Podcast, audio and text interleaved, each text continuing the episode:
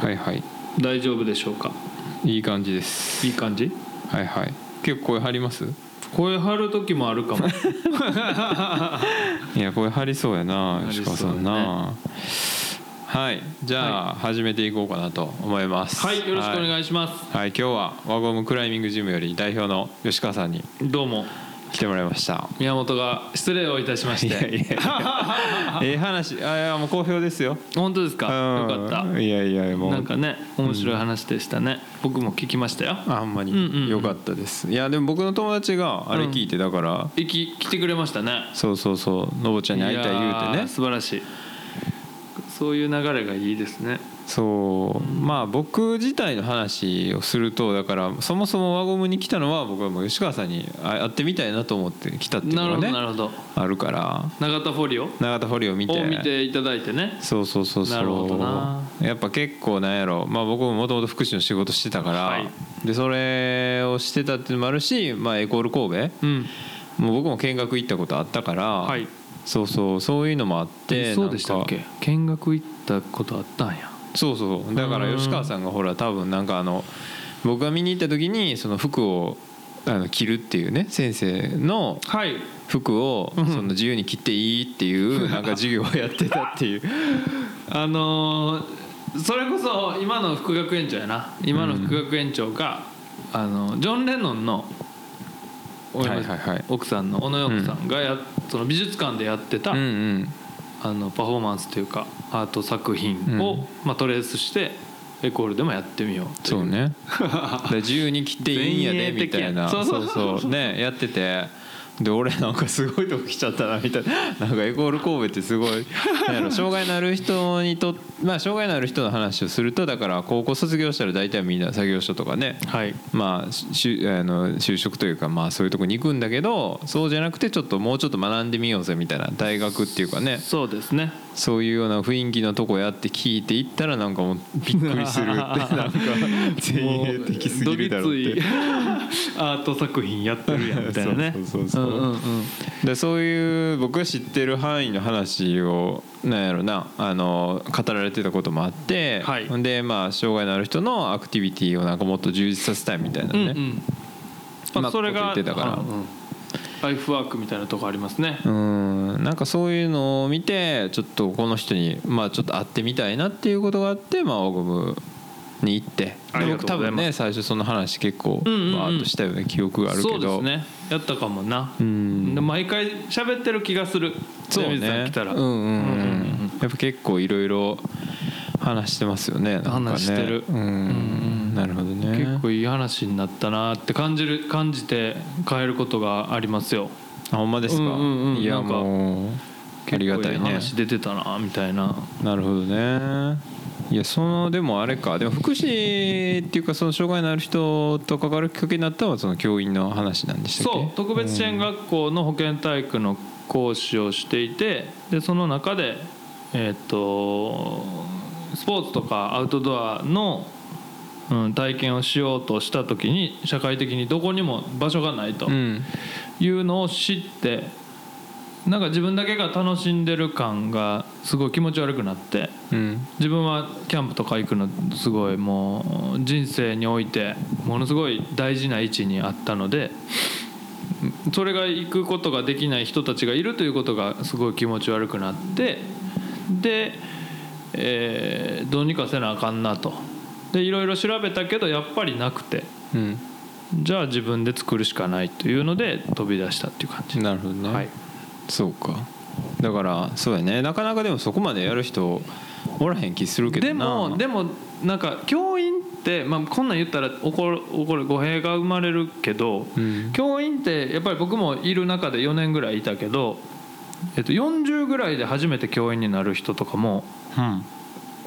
夢が諦めきれずとかね、うんうんうん。35とか36とか、まあ、その辺今の僕の年ぐらいで、えー外で働いてたけどやっぱり教員という仕事に憧れてもう一度大学に行ってもうあの教員になったんですとかっていう人結構見てきてへてー。まあリスタートじゃないけど、うん。に、まあ、実実力というか思いとおその教育委員会が掲げているものが合致すれば、まあ、通るというか、うん。合格できるうん世界なんやなっていうのをこう、まあ、実際にちょこちょこ見てたから、あうん、普通の企業とはまたちょっと違う気がする、そこは。なるほどね、うん。だからそうか、まあ、そういう人を、まあ、目の当たりにしてたわけね。その自分が本当にやりたいなと思ったことがあったら、まあ、別に何歳になっても挑戦しても。そうですね。で教員という仕事はやっぱり好きだし人に何かを教えるという行為はものすごい好きだし成長を横で見れるっていうのは、うん、すごい素晴らしい仕事だなと思ってるから別に嫌で辞めたわけじゃなく、うん。えーで飛び出してみてもう気になりすぎてもうやってみたいなっていうのが出てきすぎて、それでもやっぱりちょっとうまくいかないとかモチベーションが下がってしまったとかでなれば、うんまあ戻ったらええかぐらいのああそのちょっとそんな、感じの感覚やったかな、まあ、今は全然戻る気は全くないんだけど今が楽しいからっていうのもあって。であとはおじさんおじいさんになった時の自分を、まあ、想像してみて若い時にあなんかいろいろやっとけばよかったなーって自分がなりそうやなと思って。ああそのままうん。何もせずいたらってこと、うん。教員でずっとやってたらね、もちろんいい、えー世界だし、うん。あのーいい体験ももちろんするだろうけど、うん。あの時にふわっとこうこういうのも大事やなやってみたいなって思ったことになんで俺はあの時挑戦せんかってんみたいなな後悔が生まれるんじゃないかなってちょっと思った。っていうのがありますね。そうかなるほどね。まあ僕はちょっとだから聞いてみたいなと思ってたことの一つがやっぱそのなんていうの？その原動力っていうかはい。情熱っていうかね、なんかその、まあ、結局起業してるわけですよね、はい。自分で何かこう、まあ与えられた仕事をやるんじゃなくて何かこう,、うんうんうん。自分で何かことを起こしてみようって思ったっていうのがなんでなんかなと思ったけどまあそれはそういうことなんだ。結局。そうですね。なかったから作る、うんうんうん。うんず作らざるを得ないというか、うんうんうん。うん。その当時はまあなかったっていうのはまたちょっとちゃうんですけどあるにはあるけどもキャパシティも何も全部ニーズとバランス全然取れてなくてもうパンパンでみたいなのもあるし、うん、どこでも選べるかって言ったらそうじゃないし、うん。うん、だから作らざるを得ない。で大手のスポーツメーカーとかスポーツクラブとかその辺も問い合わせたりしましたけどそこでもやってるところは全くなくて、うん。うん。障害があってスポーツをやりたいという場合はどうしたらいいかというのを阪神間のね今となったらようそんなことしたなと思いますけど阪神間のスポーツクラブとかサッカークラブとかなんかまあそういううん。教室に何何百ぐらいあったんかな。片っ端が電話しまくって。そう。でも9割9分ぐらい断られて、うん。まあ、4割とかももうそんなんやってませんみたいな感じで断られてましたけど。これはなかなか大変な世界やなと思って。でも逆にまあ楽観的っていうのもあるかもしれないですけどほんならニーズはあるのは知ってたからもう教員時代にそんなとこあったらいいと思うんですけどねっていうのはもう生の声を聞いてたからこれやり始めたらものすごい人来るんちゃうかと思って、うん。いうのもありましたかね。うーん。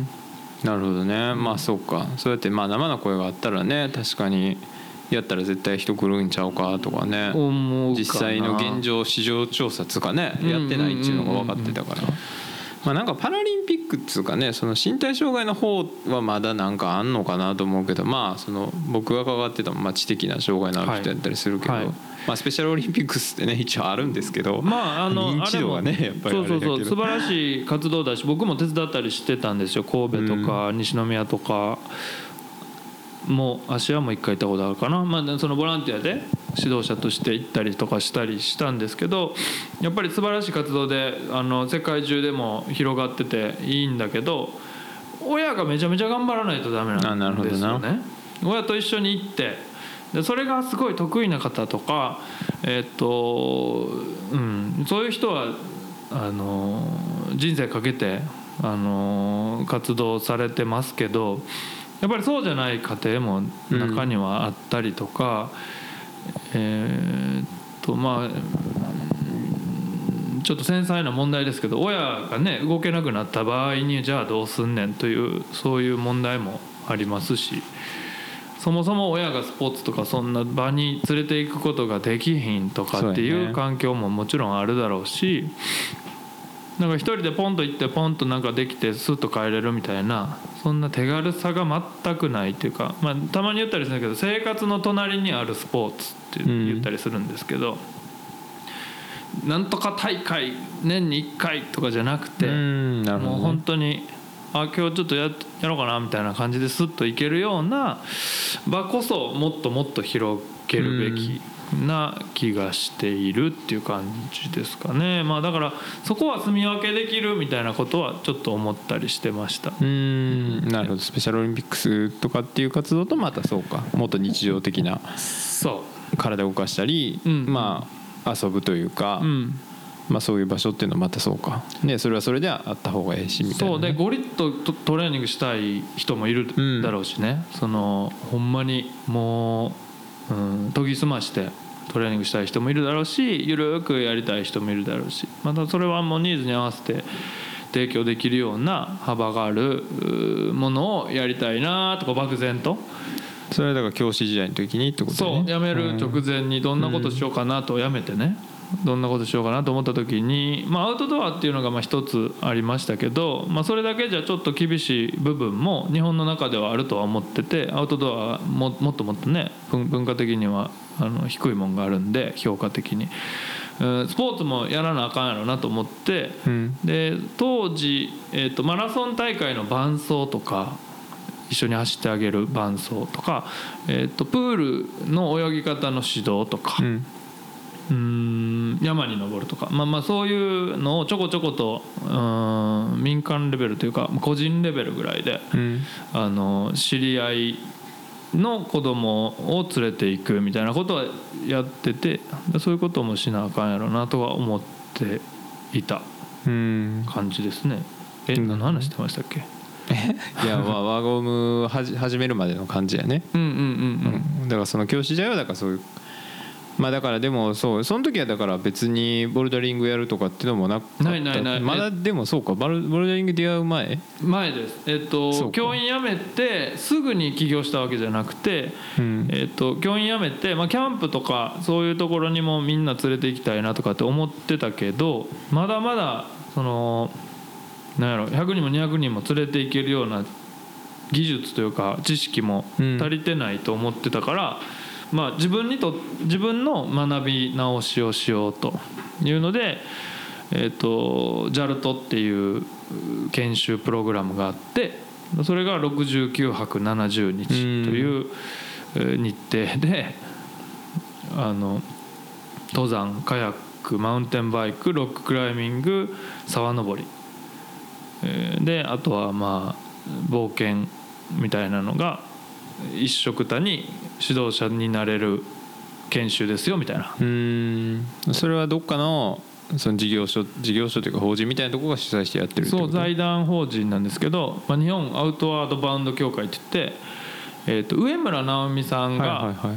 えーっと亡くなるマッキンリーで亡くなってしまう時にあれ最後の登山にするって奥さんに言ってて。あそうなんや。そう。で降りてきたらあの OBS あのアウトワードバウンドスクールでねまあ僕が行ったところの、まあ、アメリカ校なんですけどで僕は冒険の素晴らしさを教えると。うん。言って帰ってこなかった。あら。っていうぐらいなんかその冒険教育という分野なんですけど、うん。あのまあ、由緒あるというか。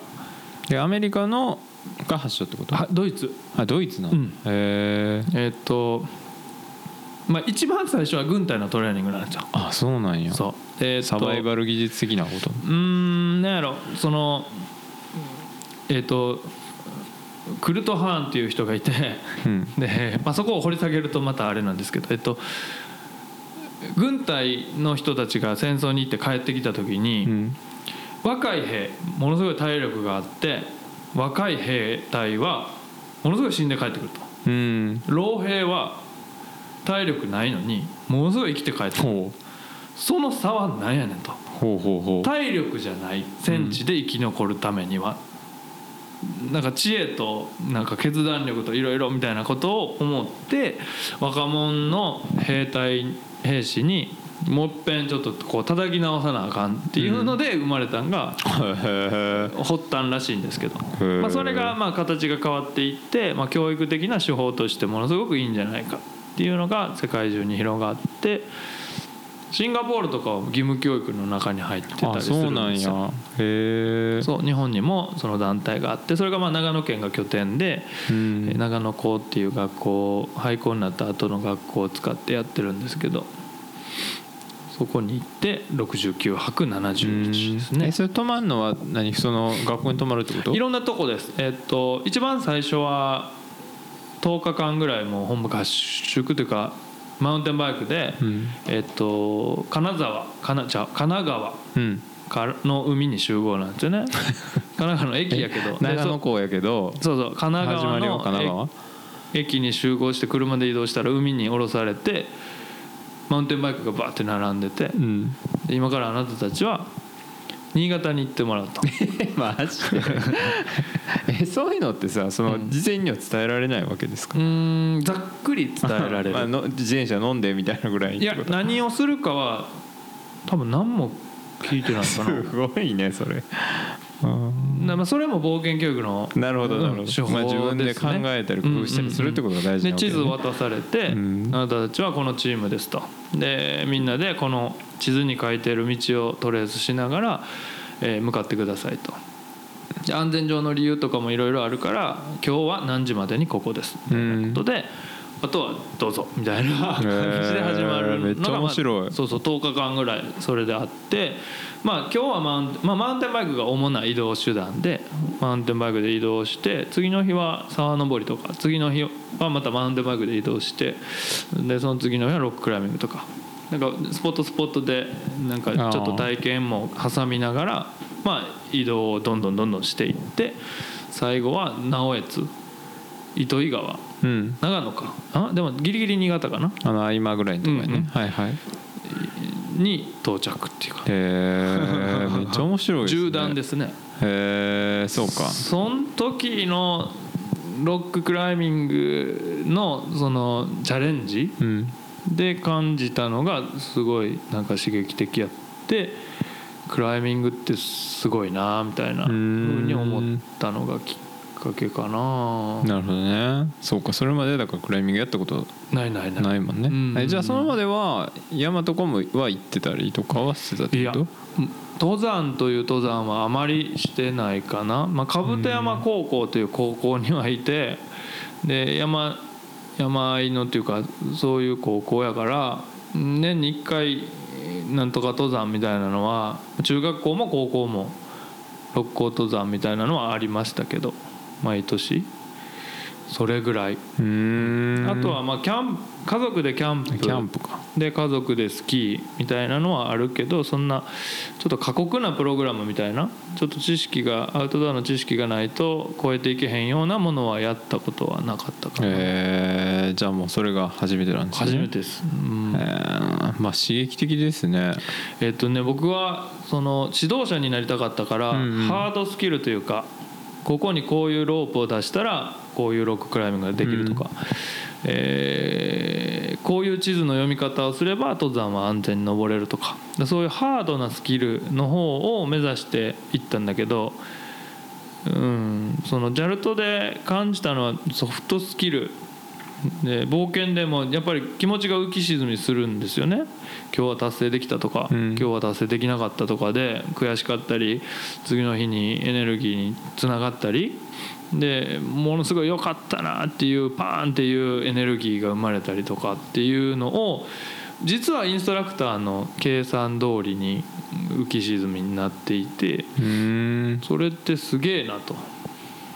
まあもともと教員をやってたんで教育的な手法というかそういう大きな気持ちの動きみたいなのが生まれる活動っていうのは興味があることだったんでうん自分が実際にそんなことになっうん。そのなると思ってなくてなってた、っていうのはすすごいな冒険っていうか自然にはこんなに力パワーがあるんだというのを知ったのが結構大きかったですかね。ハードスキルを身につけに行ったけど結局はソフトスキルが良かったみたいな、まあ言うても70日ぐらいで全てのアクティビティの技術なんか絶対まあそうね。得得できないんですよ、うんうんうん。その時は若いし25ぐらいやったと思いますけど。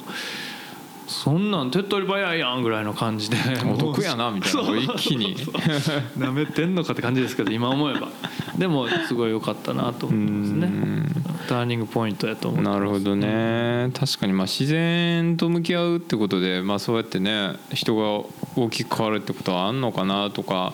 まあ何やろうな。結構その登山家の人とかってやっぱ本書いたりとか文章書くのが多いなと思って。まあそれは上村直美にしてもそうやしまあ僕結構貼ってる文章とかうんうんうんうんえーっと、えーあの人、えーなんだっけあのツアンツアンポ渓谷行ったあの畑え？高畑？じゃあなちょっと名前出てこないけど、うんうんうん極夜行ってあの、えーなんだっけあの白夜？白夜じゃないわ、うん。なんかそういうところずっと冒険してる人とか、うんうんうんまあ、そういう人とか見たりする。人ねあ角畑さんか。角畑祐介さん。そうそうそう。なんか本書いてまあ加る人が多いから、藤文太郎もそうですもんね。うんうんうんなんかそういうのもあんのかなとか今ちょっと思ったけどな。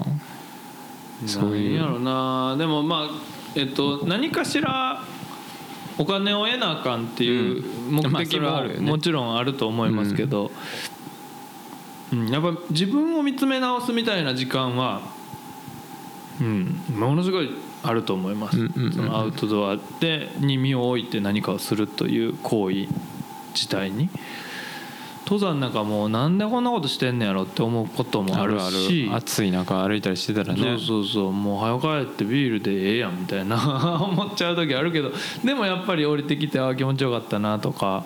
あの辛いのがあったから山頂めっちゃ気持ちよかったなとか。あれがあったから今めっちゃなんかうん達成感があんなとかね、うんやっぱり気持ちの大きさみたいなのは大大きい気がするな。うんなるほど一ね日で感じれる量としては。確かにな。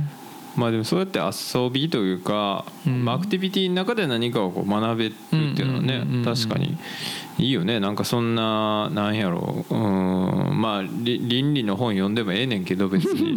まあ読んでもええねんけど、うんうんまあそういうふうに、うん、学べたらええしまあなんか自分で気づけたら一番いいなと思う時もあって、ね。なんかこっちが教えるとか、うん。うんうんほらどうやみたいなこうこういう時になったらこういう気持ちになるやろうじゃなくてあなんかこうなんやろなあなんか頑張ったらやっぱええことあんねんなとか、はいはい。なんかもうちょっと進むかどうか迷ってドキドキしてるけどその時に自分がそういう特にそういうなんていうの？結構追い込まれた時に自分がどういう行動に出るんかっていうことを自分で知れたりとかもするからなんかそういうのってアウトドアってあんのかなとか結構思ったりするけどね。そうですね。あると思いますよ。ううんんやっぱり、うん、僕は結構こう負けず嫌いで体も大きいしで力持ちと言われたいし、うん。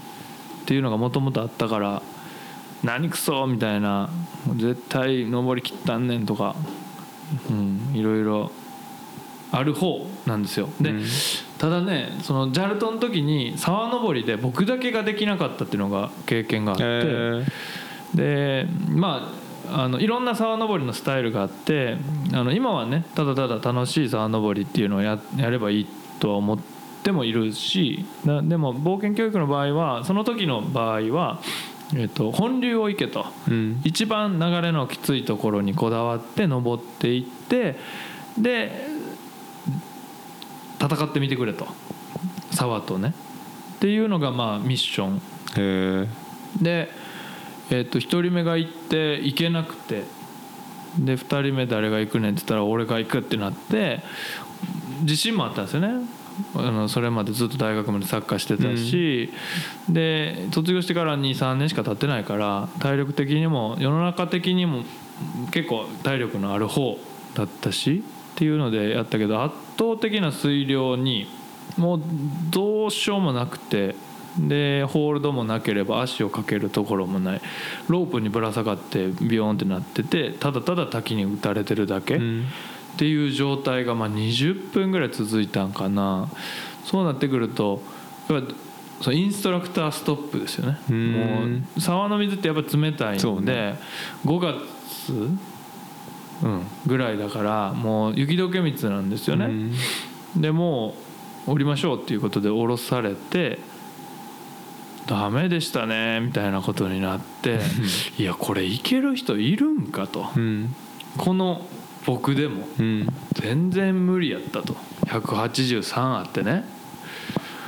無理やったってなったら次の人僕よりも細くてひ背の低い人がシュロロロって行って女性の方もひょーって行ってもうこんな悔しいことはないと。うん。でえっと僕はもう本流の本流の本流みたいなところにこだわってやりたい、うん。あーい1ミリも外に出たくなかった。なるほど。でまあみんなはこういろんなねところの僕は絶対使いたくないっていうホールドを使ってたりね。そういうのもこう目の当たりにして目の当たりにしてずるいみたいなことを思うけどでもいけたのといけてないうん。ので比べたらいけた人と僕だけいけてない人ってなったらもう悔しくて悔しくて。ほんならこう振り返りという時間を持つんですけど夜に、その時に「どうでしたか？吉川さん」って言われたらものすごい悔しいと。今でも悔しい、うん。もういても立ってもいられないぐらい悔しかったですと。なぜあの時にあのもうちょっと頑張れなかったんかとかもうすごいぐるぐるぐるぐる頭の中巡ってもっといけたんちゃうかとか。でそれの原因は何なんでしょうねみたいなことをインストラクターからこう、うん。気持ちをこう揺さぶられるようなね言葉を。うんちょっと分かんないけど明日のチャレンジがあるとすればもうとことんこだわりにこだわってあの達成をに向かっていきたいと思うって言って。うん。で次の日ロッククライミングやったんですよでロッククライミングでもう絶対行ったると、うん。もう燃えに燃えてて朝からも起きてからもすぐはい。もう絶対今日のチャレンジはもう成功させると。もう何が何でももう集中やと。大学の時のサッカーの大事な試合の前のような気持ちになっていてでアプローチしていって「誰が行きますか?」で「はい」ってもうすぐ僕が行きますって言ってあーって言ったけどちょっとこうもじもじしてしまってんちょっと超えれない部分があったけどもう何クソ根性ですよね。もう手がずるむけてもいいからガリガリガリみたいな感じで登っていってインストラクターに「よっちゃん」って言われてたんで「よっちゃん後ろ見てみな」って言われてパッて後ろ見たら富士山がボーンって見えてたんですよ。うわーってなって。エモーショナルですね。いやへうわやったーもう普通にね、もうななんやろもう念願の優勝をしました ぐらいの。3年越しの優勝決まりましたみたいな感覚やったんですよ。でもそれたった2日間の出来事なんですね。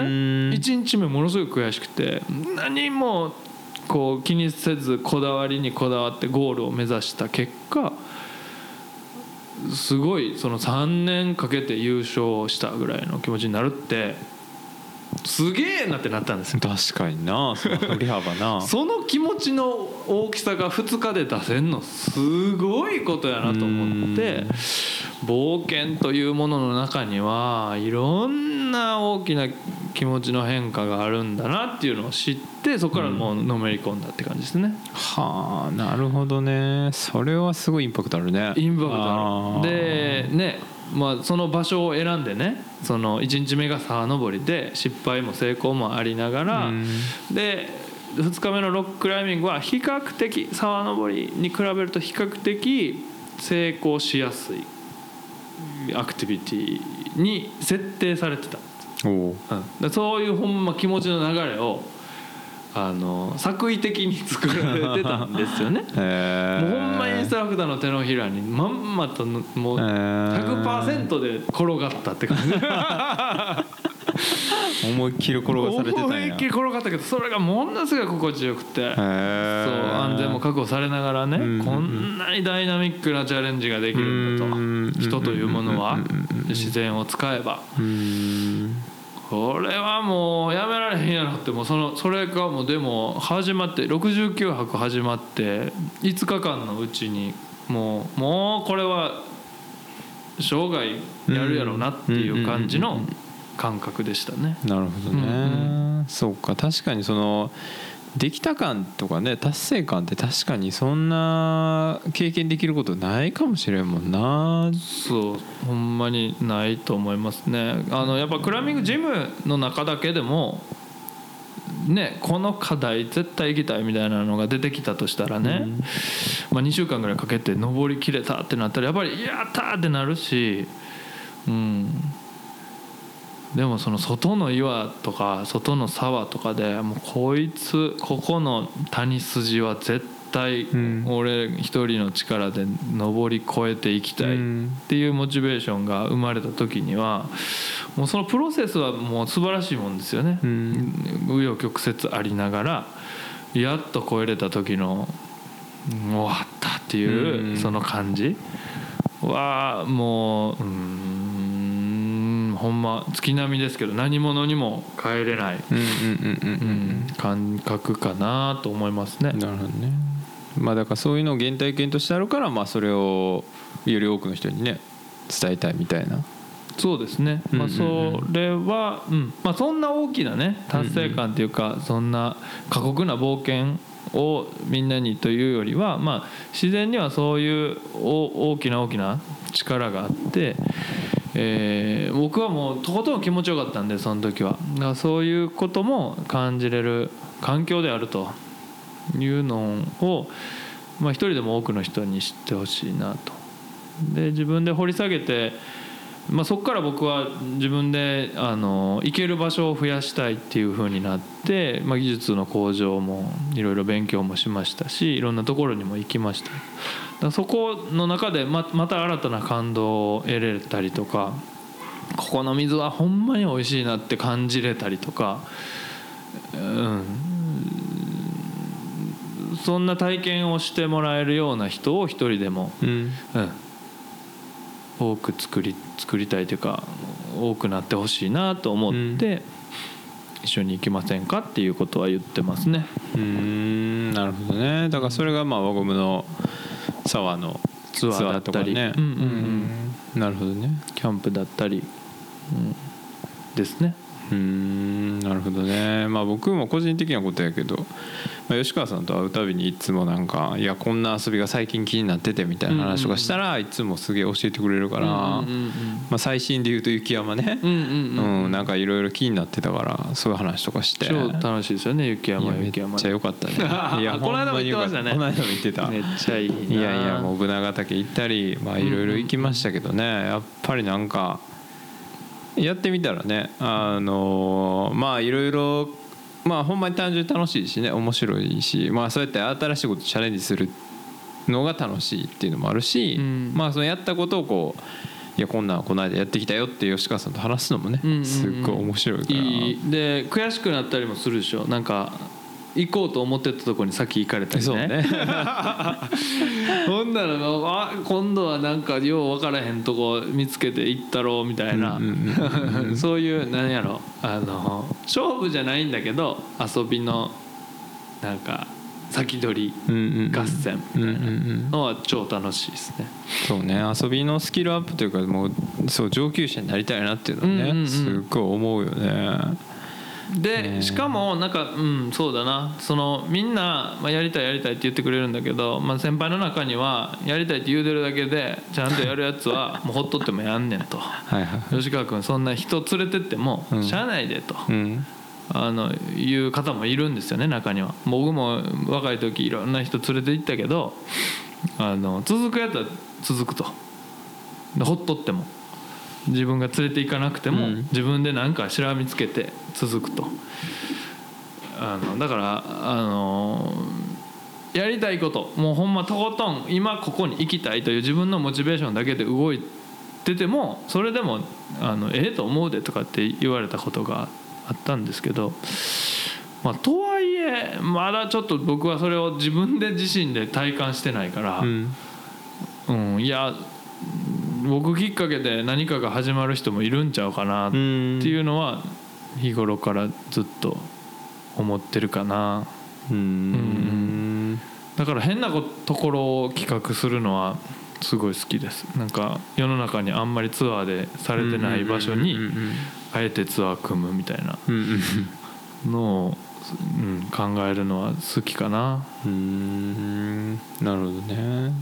それ例えばその沢の場所でもチョイスがあれそうそうそう。あのまあ六甲山で行くと宝山峡はね、うん。沢登りやったらまあエントリーモデルみたいな感じやかまあら見どころポイントが分かりやすくかりやすかったりね。なでもあの夏ってやっぱ登山プログラムが世の中にはものすごいいっぱい出て、えー海のキャンプとかがいろいろやってる中、うん。なんかザ・沢登りみたいな、なんかゴリッとした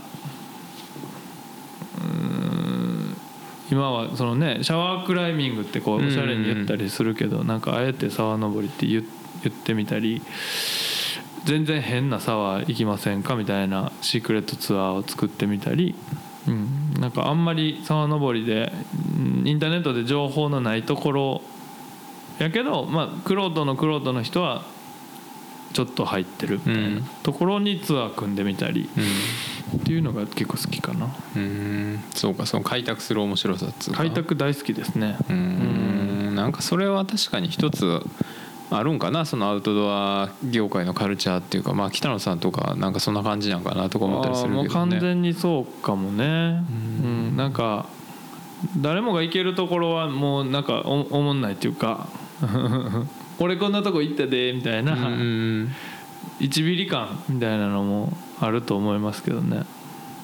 うんなるほどね。そう。なんかみんながここの岩場がめっちゃ人が今多いみたいな時に山の中で岩探しでやぶこぎしまくってるのが好き、なるほどね。まあこの間もなんか行ってはったもんね。そう岩見つけたんですよ、ねうんうんうん。北北区 YouTube ど、にね。ギリギリ北区なんですけど岩見つけて、うん。もうこれからそこをちょっとねクリーニングっていうかあんまりその地形が変わるほどクリーニングできないんだけどちょっと登らせてもらえるぐらい危険のないようにちょっと整えさせてもらって登ってみようかなみたいな。うん。それがでもやクリーニングしてみるとつまんなかったりうん。結局ねうん。する時もあるんですよね岩が思ったよりも剥がれ落ちてしまって、あポロポロすうんうん。結局なんか丸っこい岩になってもうたみたいな、うん。全然登るとこないやんみたいな。それはそれで全然あの面白いんで、うん。そのそれまでのプロセスが。うん。で自分の足で探して探して地形図見てね。この辺にはありそうやみたいな風なので、もうすかされて全然ないやんみたいな経験もありながら、思わぬところでバーンって出てきたそのプロセスがこんなに恋焦がれて出会った岩うんを早く登りたいみたいなのはそこのワクワク感はやっぱ違いますうね。んなるほどね。えそういうのは、うん。そのまあボルダリングの中でもだからそうやって外岩行って自分で探したりっていうのはうん。その誰かに教えてもらったんですか？最初はその誰かに連れて行ってもらったりとか。いえあのーあまあジャルトの後にジャルトってまあ70日しかないから、まあ、その後にまあ槍ヶ岳登りに行ったり穂高の方に登りに行ったりっていうのはしたんだけどさあ仕事にするっていうふうになった時にうんどうかなって考えたらまだ全然技術足りへんやんとうん。いうふうにな思って自分自身。でこれはもっと重ねなあかんと経験値を。っていうので、えー、と自然の家そこの OBS アウトワードバンド協会が管理運営してる指定管理してる施設が兵庫県にうん。偶然ですけどあったんでそこに1年間ぐらい勤めに行くことになりました。そうなんや。そうそうそう。へー。あだからあのえあの見方とかそうでそうでああそういうつながりがあるんですね。そう。でそこでロッククライミングのエリアの大元を整備してくれた方がいてでそこがまあ、その方にはご依頼して切り開いて開拓してもらったんだけど、えっと、掃除をせなあかんと最後うんもっともっと。でロープでぶら下がりながら浮いてる石とか落としたりとか苔をうん。鉄ブラシでガーって磨いたりとかっていうのをしなあかんから吉川君クライミング好きなんでしょっていう理由で「はい」って言ったら「じゃあクリーニングね」っていうのでやりましたね。うーん。でもうほんま連日1週間ぐらいずっと山の中のその岩場にぶら下がってでゴシゴシゴシゴシ岩をうんブラッシングして。もう顔とかから全身真っ黒ですよねあの土で。ああそうか。うんうんうん。うん。シャワーしてたらもうあの茶色い水がブワーってうん。頭から流れてくるみたいな。ね。でもそれが終わってから実際にね登り始めたらうわこんなラインができたんやとか、うんうんうん。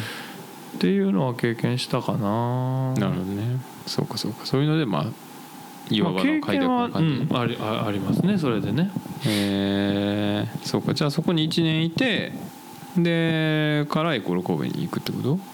そう。でいよいよもうなんかいろいろ力ついてきたなと思って、でもうキャンプとかも主催できそうだしでそれのための安全確保はどうせなあかんとかっていうのもある程度分かってきたので神戸に戻ってこようと。で僕はまあ西宮に住んでたんですけど、まあ、こっちの方面で阪神館に戻ってこようと。で、えー支援学校時代に携わった子たちにもっともっと冒険をうん。提供できるように起業しようと思ったんですよ。会社作って。でそういうキャンプ団体なりそういうアウトドアスクールみたいなのを作ろうかなと思って戻ってきてちょうど支援学校のなんか学園祭じゃない文化祭か、うん。えー作品展か、えー美術作品の展示会全校でやってるやつがあったからああ久しぶりに学校行ってみようかなっていうので行って作品展見てたら、まあ、エコール神戸の社長も来てて「あ吉川君やないか」って、まあ、元同僚なので、えーものすごい年上ですけど「あの最近どないしてんの?」って言われて「いや僕ちょっと社長になろう思ってるんです」みたいなことを言ってたらしいんです。僕全然記憶ないんですけど「なんやこいつ」と思ったらしくて。うん。いやなんかこうこうこうでスポーツとかの会社作ろうけど。でまあ僕もやっぱり自然の家に行っても、まあ、障害のある子たちがたまに来たりもしてましたけど、うん。なんか毎あ日ちょっと待ってもらっていいですか、うん、ライトエラーって書いてるけど。あ大丈夫なのかなこれ？メッセージライトエラー。あでも時間は進んでるから大丈夫かな？はいごめんなさい。多分ちょっと切れてたらやばいけど。大丈夫かな？ちょっとバックアップでスマホで撮っとこうかな。うんオッケーオッケー。いやはいはい。あごめんなさい。はい、ええその人と会って。で、はい。えーっとまあ日常的に障害がある人と毎日はいはい過ごしたりはしてなかったんで自然の家で働いてたし、で自分の訓練もしてたから。うん。もう一度そういう世界に戻りながら、うん。途中で起業独立みたいなのしてもまあまだいいかなとかって、うんうんうん。その時まあ278ぐらいかな。うん。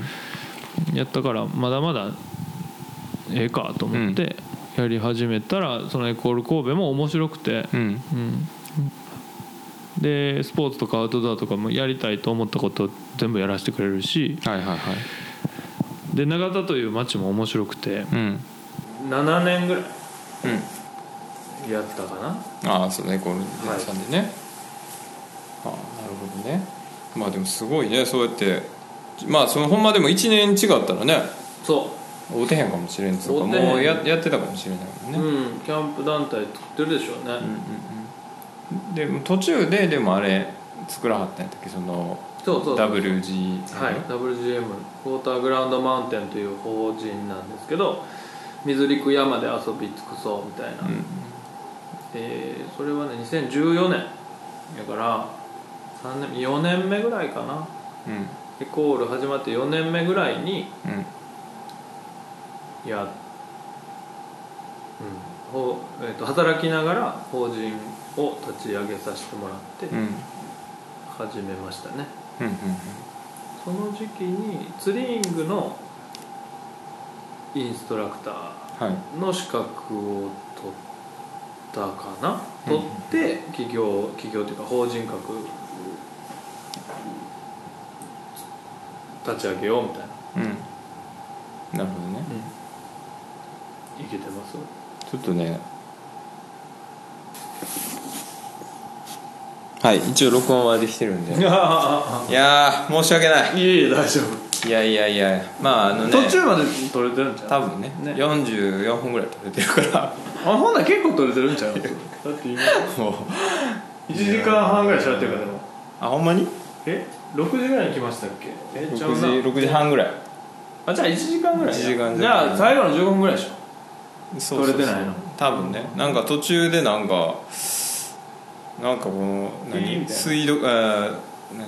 砂時計マークみたいなのが出てきて、うんうんぐるぐる回っててあれみたいな。いやいやいやまあね。ちょっと新しい機材をねこれ買ったんですけど。あそうなんや。あんまりまだねこの使い慣れてないというかね。えこれに登るの時は？まあね前違う機材を使ってて。そうそうそうそうそうまたちゃう機材なんでねなかなかその辺のなんかこれズームズームでしたそうズームズーム。ズームのこう置き型のマイクありますよね、うんうんうんうん全方向のやつ、はいはいはいはい。あれいっぺん借りたことありますけど。うん。めっちゃ綺麗に撮れる。音はやっぱいいいいですよね。ズームはやっぱすごいレコーダーではやっぱ結構メジャーっつうか、まあこれこれぐらいしかないんじゃないかな多分まともに使えるやつはね。そうなんや。でこれポッドキャスト専門のレコーダーでへえポットトラック。そうポッドキャスターのための。だから4本一応取れてでこれ便利なことにこの、えー、と LINE とかえーパソコンでそのスカイプとかで通話してるやつも取れたりする。へえからあ相手の声、はい。だから吉川さんとスカイプしてたら、うん。まあ、こっちの声はこっちでローカルでここで録音うんマイクに喋ってできてでその相手側のやつも取れると。へえしかもまあってことはデジタルで録音ができるってことですよもねちろんもちろん。で別のトラックで撮れるから例えば俺の声がちっちゃいけど吉川さんの声大きかったらそれも めっちゃいいやん。そうそう。だからもうめちゃめちゃ優秀な機材なんです。よただ SD カードがなかったら意味ないけど。いやもうほんま申し訳ない。やらかしちゃってね。いえい。えまあでも気づいてよかった途中で。本当ですね。うんめっちゃいい話出てくいや。でも今からクソみたいな話ばっかりかもいやいやまあアフタートーク的な。強制終了。まあじゃあまただから次回その辺の話はね聞けたらいいかなと思いますけどまあ。え岩見つけたからまた登りに行きましょうよ。そうですね。で初めて登った人、うん。初めてこのライン登った人は、そのラインのグレードと名前をあ決めれるんです。なるほどなるほど。だからデミーズとかでもいいんですよ。あなるほどね。は結構だからなんか面白い名前が多いですよね。ね変な名前とかね。皇帝ペンギンとかなんかね。うん輪ゴムのやつでなんか上がってたはいはいはいはいはい。だからそういう変わった名前とかつけてはる人が多いから。そうムーブムーブの形うん。で名前をインスピレーションを受ける人とうんか、季節とかあとはその時の話題。うんうんうん。その時その場の身内のノリとかね。あとはちょっとシャレっ気出してるやつとか。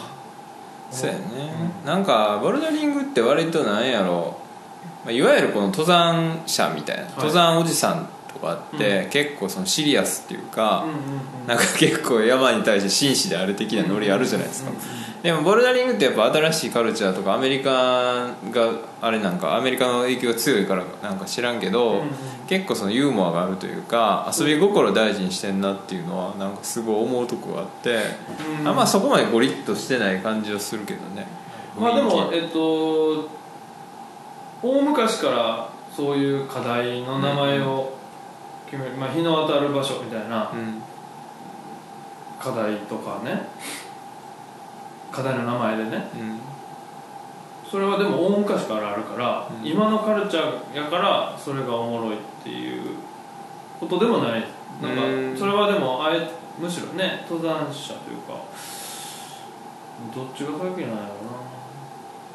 まあ昔の人も遊び心があるというかね、逆に言うと開拓が好きでいろんな山の中の奥の奥の方に入っていってうわここは誰も来てへんやろみたいなところにリングボルトっつって、うん。あのボルトが売ってあったり昔の人やべえみたいなうん。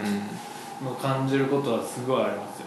へえ。そうそう。こんなとこまで先進来てたんやみたいな。そうそうそうそう。でボルトを打つまでねボルトを打つってなったらもう穴開けなあかんじゃないですか、うん。じゃあここまであのインパクトドライブみたいなのをガガガガガっていうのを持ってきてですよ、でクリーニングしてですよ岩でボルトを持ってきてそれをカンカンって打ちつけてでそこにロープかけてみたいなことをやってたって思ったらもうほんま岩バカやなっていうのが想像そうやね。なんでそこまでして登りたいんかよみたいな。そうそうそう。でもほんまそれはよくわかるし。確かにな。そう。僕がよっしゃここ誰も踏んだことない岩かも分からへんうのと同じでそういう一ビリみたいなのが昔もおったんやなみたいなのを感じるとその人と空間をね時空を超えて共有してるみたいなうーん。そんな感覚はちょっとありますね。ーそっか確かにな。まあでも確かにでも外岩行ったんですよね、はい。この土曜日ね。あ行ったとういうかあの伊谷君とうんうん。つっくんと、んうんなんか芦屋川から、い。その北野さんが行ってはんのかなみたいな、はいはい。城山とか、うんうんで地形図見て一応。うんはい。見たけどどこにありそうか全然分からへんこと思いながら、うんうんうん。とりあえずまあでもあんま等高線が激しくないとこやったら下がそんなに急じゃないから、登れんのかなとか。でこうキョロキョロしながら行ってあなんかあの辺ちょっとでかい岩あるんちゃうとかっていろいろ行ったりとかして、うんうんうん。あでもちょっとちっこいなみたいな。でもそれでも、まあ、とりあえずやってみようぜみたいな、うんうんで僕らは、まあ、ちゃんとバットとかもなかったから、うんうんうんまあ、スラブみたいな、はい。ああいう、まあ、そんなにだから沿ってないような課題、うんうんうん。まあ、岩見つけてちょっと登ってみて、うんうんでなんかこう3人でアーチャーをこうどっから始めるみたいなまず、うんうんうんここスタートちゃうみたいな。ここ取れたらもうあといけんちゃうとかって言ってこういろいろやってみてで、まあ、まあ割と僕が見つけたルートというか、で登れ一番最初に登れた時、うんうんうん。ことが多かったんですよ。はいは3回ぐらいうん。あ全部そう。か全部俺がパッと登れて、うん。なんかこう達成感すごいよね。いねほんまに。ほんまに。分かる分かる。でやっぱりその探してね、うん。あるかないか分からへんそうそうそうそう。ところにあった時のまず感動と、うんうん。そこにラインが引けた時のねうんその感動ね、うんうんうんあれは、うんもっとみんなやった方がいい。いやそうほんまにだから自分で見つけだから全部その、まあ、結構僕もひねくれてるところがあるから、全部そのなんていうのわかる。なんこう用意されてんのが嫌言なわんでもめっちゃ分かる。いやだからなんかうちの弟とかすげえテーマパーク好きなんですけど、うんうんうん。まあああいうのはああいうのでまあなんていうのああいうのが何が嫌かっつうと僕はだからその全てこうやって楽しんでください、うんここにご飯食べるとこあります、はいはいはい。ここであのコースター乗ってください、んでちょっとショーを見てゆっくりもできますよみたいな、全部その用意されてる感じ。それ嫌なのよ。分かる。自分で俺は遊びたいから。めっちゃ分かるわ自で分で探したいから。まあまあクライマーあんまり聞かないかこのチャンネル。まあそんなにね。分からへんけど、まあ、テノーさんが聞いてくれたらああなるほどね。うん。でも僕はちょっとあのうんほんまにクライマーに言いたい。うん。その人が登った課題でね。それはもちろんねその僕お前弱いからそれそんな負け惜しみ言うてんねやろみたいな感じで言われるかもしれんけど、まあ、それは言いたい人はそうやって言ったらいいんだけどだから誰かが登ってるうん課題をねこうああだこうだああだこうだ言ってな何も見ずに登りる人は別にいいんですけどその動画まで見てねうん。ムーブをちゃんと研究全部してうんうんしてから行く人の気持ちがちょっと分かんなくてあなるほどね。自分で向き合ったらええやんみたいな。確かにな。えどうすんの？とかって別に言うけどうん。こっちの方がええんちゃうとかああっちの方がええんちゃうとかっていうその場の人とねうん。なんかセッションするとかは全然あるけど、うん。なんかウェブでなんかムーブを解析した後にそこと向き合うっていうのはなんかままたちょっと目的が違うなみたいな感じはしますね。あと、うん。自分で探して自分でやってみと、そしたら今なんかマナー問題とかいろいろあるんですよね、でそんなんやる気もなくなるしうん。リスペクトなんかもおのずと生まれるしうん。ここの岩場開拓してくれてありがとうみたいな感じの気持ちが生まれるし。もうクライマーのアウトドア力が低すぎる、なるほどね、山山でね。なんか、うん、どの環境で自分はどの装備が必要で自分には、うんうんうん。自分の体には、えーそういう感覚でやってる人がすごい少うないん気がしてる、うん。だそれは結構逆にだからあれなのかインドアジムとかできてだんだんこうシステマチックになってきたからそうそういうこう最初の人は自分でほんまに最初の人はもうきっかけはね。山に登りたいから、うんうん。で山の中ですごいストロングな岩があってあのそこを越えていかないと自分が行きたいラインが越えられへんと。でもそこで失敗したら死ぬから、そそれに似たもうちょっとちっちゃい岩どっかにないかなっていうのがきっかけだと思うんですよ、うんうんうんでそこで登る練習をして登山靴でね。であここまでちょっと腕の力とか足の体重のかけ方とかできたらあの山登れるようになったかもっていうのでよし山に行こうって言って行けてよっしゃ練習しといてよかったっていうのがロッククライミングの始まりだったんですね、そう。今はなんかこ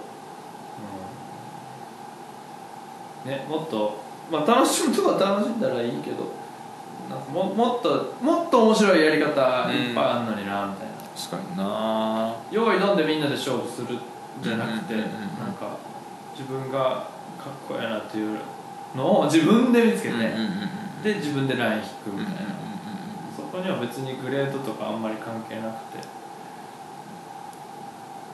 っていうのが楽しいですね僕は。確かになほんまでも面白かった。なんか結局だからえーっとなんだっけあそこ。荒地山か。荒地山の手前ぐらいまで行ったけど、あの電波え電波塔があるとこぐらいまで行って、まあ、その辺かなと思ってたわけ僕は。あの岩があるの。でもあの辺は結構急で。電波塔って風吹きは？風吹岩じゃなくてその城山からその荒荒地山の方に。はいはいはいはいはい。電波塔っていうかなんていうの？電線か。うんうんうん。電線がこう通ってて、まあ、地図でそこに、まあ、あるって書いてたから、うんまあ、ここに電線通ってんねんなってのも分かってたけど、うんうんまあ、その辺まで行ってないからとりあえずじゃあ戻ってで鉱山の方のはい。鉱山の敵の方に降りるトレイルがあったから、その途中で見てたから、ん。まあこっち一回降りてみようかっつって降りたらその川沿いに結構いい感じの岩があって、これやろうや ボーダーに結構あるもんね。そうそうそう割と大きいやつがあって、うん。でも俺らがやったやつはあチョークついてなかったけど他にあついてるのもちょっとちょろっとあって、うん。まあ、それはもうとてもじゃないけどそんなあのちゃんと準備しないと多分落ちたら伝えみたいなっていうやつやったからもうやんなかったけど。でノーマットの美学の人もいるんですよ。あああえて？あえて。うん。自分が無理やったらクライムダウンを安全なところまでちゃんとクライムダウンするところまで計算してうん岩と向き合う人たちもいるんですよえー、そっかそっか。そういうカルチャーもあるんだよね。カルチャー。もありますようんまあまあフリーソロの人もいるしね。うんうんうんうん。そうやね。で絶対いけるという確固たるなんていうんだろう自信というか、わなんかなんとなくわ分かるんですあうんこれいけるうんみたいな感覚のの時にバーッと登り抜けるみたいな、うんうんうん。そう。そういうノーマットの人たちもいますね、うん。そうだね。あでもあとそう一個気づいたのは、はい。そのだから、まあ、岩探してて、うん。でとりあえずだから「あこれどう?」っつった時に、とりあえずはまあその普通のトレーラーのシューズとかでねはい、登ってみようかとか言ってこうちょっと触って、うんうん。あんまこれいけんちゃう？ってなった時に、じゃあまあクライミングシューズ履きました、でやった時にめっちゃ足が止まるわけですよやっぱり。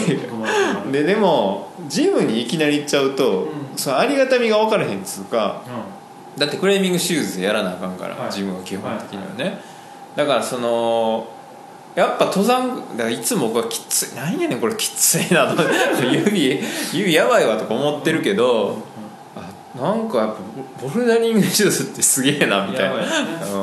うん。改めてだからそういうのに気づいた時に、うなんかちょっと危ないなと思ったわけ。その最初からインドアジムに行って、うんいきなりボルダリングジムでボルダリングシューズ履いてやってたら、そのありがたみとか、だからなんかいろんなそのプロセスがあっての、効率化で今ボルダリングシューズで。まあ別にそれは悪いこと全然いいことなんだけど、だからそうやってとりあえず外岩行ってとりあえずトレーラーのシューズで登ってみたらこれ無理やんってなるから ボルダリングシューズっていうのがいかにありがたいんかっていうことも分かるしね。確かにね。そうそうそう、まあ、クライミングジムの役割っていうのはそういうところの啓発みたいなところもあるかもしれないですね、まあまあそれで、えっと足の意識っていうのがすごい薄い人が生まれちゃうっていうことじゃないですか、うんうんクライミングジムクライマーが増えてしまうとね、でそれでそ強くなってきたから外岩行こうぜっていうふうになれば、すごい危険な登り方をする人がたくさん生まれちゃうことなので、だから、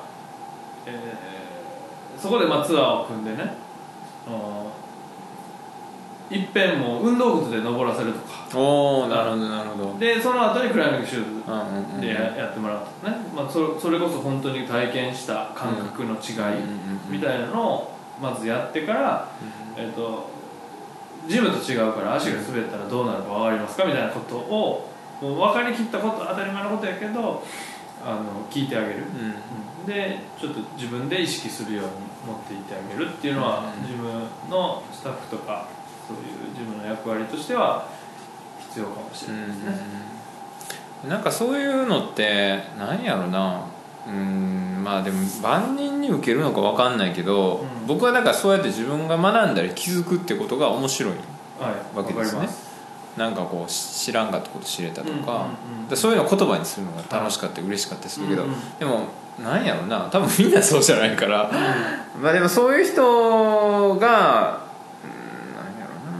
そそのまま行っちゃうと、まあ、ずっとそのままやから、なんかそのほら面白いやんこれ気づいた時めっちゃ楽しいやろとか なんか脳内物質出てるやんっていうのをなんかそれを知ってほしいなと思うからだからまあ僕の周りは結構気づきの大切さみたいなそうそうとか。気づきの面白さみたいなそうそう。でそれを語り合うおもろさみたいなんていうのが多分僕の周りのコーラは、まあ、僕が仲いい人って多分そういうカルチャーがああるんかなと思うっていうか、まあ、僕が多分そういうのがない人ってなんていうのあんまりこう手応えがないから多分仲良くなれないんですよ。結局ね。うんうん。そうそうそうそう。だからそんなん思った時に何やろうな。なんかそういうのがき気づく人が増えたらいいなと思うし、まあ、自分が仕事してた時なんかはその自分の周りの、まあ、後輩とかあのアルバイトのスタッフとかになんかそういうのを学んでほしいなというか何やな。自分の周りの人になんかまあおこがましいけど、まあ、いい影響を与えたりとか、うんうん。なんかより成長してほしいなってやっぱ思うからなんかそんなのね。なんかえっ、と現代の人、うん。まあ、僕も現代の人ですけど、えっと、多くの人は多分マジョリティだと思うんですけど、うん。えー気持ちをバーンって前に出すスキルを持ってるんだけどできるだけ抑圧して生活してる。うん。日本人特有っていう奥ゆかしさといえばよく聞こえますけど。それってあんまりあのメリットももちろんあると思うんですけどデメリットも多いと思って、えー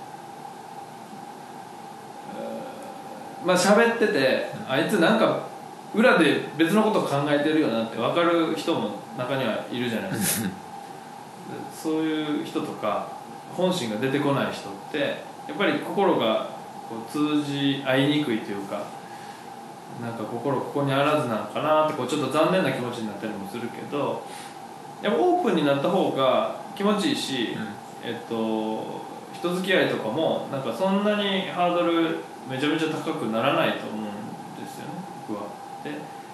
そういう人に、まあ、登るとかにはよく言うんやけどあいついっぺん滝登った方がいいって言って。なるほどね。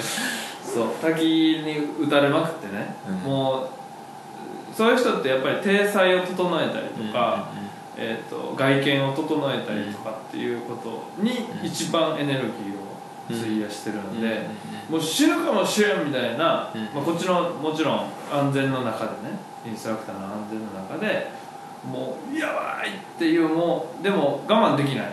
もうなりふり構わずもうやばいやばいやばいっていう状態になるのが結構滝だったりする。なるほどね。そう。比喩じゃなくてほんまにやばいってやつね。そうそうそうそう。ででもこっちはもうコントロールできてるんですよ、うんうんうんでその人にとってこれはもう絶対無理やんとかえやばいやばいやばいみたいなその身の危険みたいなのを感じつつでもさっき「登り切ります」とかって軽く言ってしまった手前引かれへん後ろで僕みたいなでっかい怖いインストラクターが腕組んで見てるとかになってくるとね、あ現れるというかもう逃げ場なくなる、うん。心の逃げ場がなくなる、うんうんうんで登りきれなかったも登りきれてもいいんだけどでその後に振り返りをすることがすごい大事なんですけどね。あの時の気持ちはどうでしたかっていうので、もうなんか丸裸になっちゃいましたみたいな風になればねあのすごいいいなとかと思ったり、で悔しかったですとかあの楽しかったですとかいろいろすごい楽しかったですとかっていう言葉が出てきたらいや死に死にかけた顔してたやんみたいな。そうね。うん、いや絶対今の嘘ですよねっていうことにななるじゃないですか。でそこでまたディスカッションしたりしたらすごい涙流しながら、うん。実はもう本当に怖かって、でも悔しくてみたいな。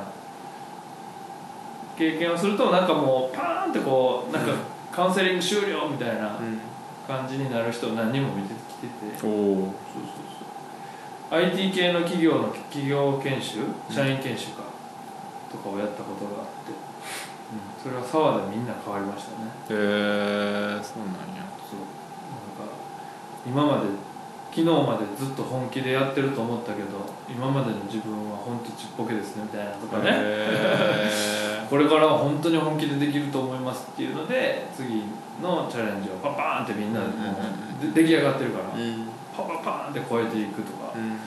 昨日までのみんなやったらできへんやろなみたいなとかね、うん。いろいろあるんですけど、面白いですよ。なるほどね。確かにな、まあだからそれがそのデニさんが言うように気づき、うん。自分の気持ちに正直になって、うん。今自分の気持ちはどこにあるんだろうかとか、うん。自分の感覚っていうのはどこにあるんだろうかっていう感覚を知るっていうかがどこにあるかの位置を知るうん。みたいなのが気づきにうん。つながると思ってて、えっと、始まる前はここに自分の気持ちありました、えーこうだと思ってました。終わった時はここにありました。みたいな変化が分かればその中に何かが起こったっていうことに気づけるわけじゃないですか。なんかものすごい抽象的やけど僕はなんかそんなことが思ってて。だから今どこにどんな気持ちがあって終わった時にどこどうなったか。そのな途中はどうなってたか。みたいなのをなんか振り返りでもいいんですけど、俺あの時どんな気持ちやったかなとかっていうのを振り返ると後から気づけた。まあそうね、うんまあ、振り返りそうやな。やっぱ振り返りするっていうのはまあそうだな。教育的にやるのもすごい大事だし自分のパフォーマンスを上げるっていうことに関してもすごい大事だとうんうんうん思いますねなんか僕はだからフリースクールでボランティアしてた時には割とそういうまあ自分自身はまあ多分自然にやってたことではあったんやけど、うん。改めてそういう場でみんなでその今日、うん。あの子あんな感じだったねみたいな、うんなんかちょっと変わってきたんじゃんみたいな話とかをみんなでミーティングしたりしてる時間がすごい好きやったうんうんうんうん。あ面白いなと思ってなんか確かにこういろいろ気づくことって日々あるしなんかそれをまあ間違ってるかもしれなくてもその自分の言葉にして伝えた時に伝わった嬉しさであったり、うんうんうん。自分と同じことを考えてたりする人がいるっていうこととか、全然違う視点で自分が気づかなかったことを気づけたりとかってなんかお互いめっちゃ成長できるし、自分が見てる姿でこういうふうに考えてるんかもしれんなっていう感想がパンって出てきた時の、その一致感うんうんうん。はすごい伝わるし、うん。そこがずれてるとこいつ本心言ってへんなっていうのがよう分かるんですよ、うんうんうん姿をしっかり観察してると。その辺も僕は結構好きだな。なるほどね。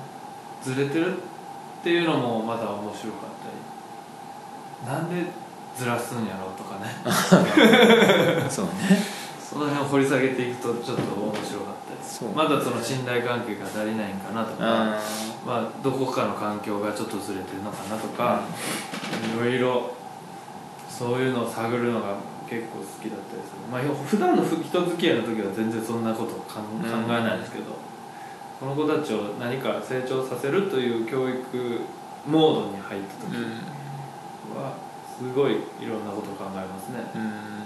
確かになんかワグマのスクールの子たちのそのクライミングに対する姿勢とかねを、まあ、僕はあの最近はちらっとこう挨拶して登ってるのをちらっと見るぐらいですけどその時にグッとこうもうなんかモード入れてこいつなんか前とちょっとこれ違う変わってきてるなとかめっちゃ成長したなとかそんなのを見るのが結構好きですね。うん。確かに。ねそうね確かに。なんやろ。そうやな。やっぱひ自分自身が成長したいからっていうのもあるんかもしれんけどやっぱ人の成長ししてる姿見るのもやっぱ面白いしな。面白い。まあ僕ら自身が何かこう人に教えることで気づくこともあるしっていうのもあるしね。まあ、教えられてばっかりですっていう指導者の人多いじゃないですか、うん。それってほんまにそうやと思って、うんうん僕もそんなこ感じの気持ちになるうんうんうんうん。時はすごいあるかそうだね確からあとやっぱ自分の成長を感じると楽しいですよね。自分自身が自分の成長を感じる。だからそういうところに行ってほしいからうん。かじ舵取りの手伝いをするとか、子供たちなんかはね、まあ、ちょっと最近こうなんか悩みあるんちゃうかとかね聞いてあげると整ったりもうちょっとちゃんと向き合わなあかんとかって言ってあげたらしっかり整ったりめっちゃええやんって褒めてあげると整ったり、うん今何を求めて何がずれてるのかみたいなのをこう探るのはめっちゃ好きですね。うん。そうだね。まあ結局だからそうやって日々成長したいとか、うん。自分に自信があるを持つとか多分そういうのがあれば多分何でもできるのちゃうかなって僕は基本的には思ってるから、まあそうだと思いますね。なんかその小手先の勉強できるとかそういうことじゃなくて、なんかそれを通して本人に自信をつけさせるとか本人が自分に足りないことを知って何を伸ばしていくべきなのかとか自分の得意なことは何なのかっていうだからあくまでそれはネタで題材でしかなくて、うんその勉強とかうん。スポーツ。だからまあ教教育的な観点で言うと、アウトドアもそうなのかもしれんしまあネタは何でもええねんけど結局伝えたいことっていうのはまあそういうことや、まあ、成長しすることであったり自信を持つとか誰かと信頼関係を結ぶこととかなんかそれはやっぱまあそれを念頭に置きながらやらんとなんかまあなんやろ。まあなんか部活とかでそのまあようわからん感じになってなんかこういじめとかなんかいろいろ まあそのすげえ体育会系のとこがね、うん。まあなんかまああるけどなんかそのなんやろな。まあその教育的意義というかなんか、まあ、競技志向にも走りすぎてるとことかもなんかねちょこちょこ見るから。いうん。ななんか、うん。だから別にそうスポーツ選手なんかになる人ばっかりじゃないからさ、うん。結局。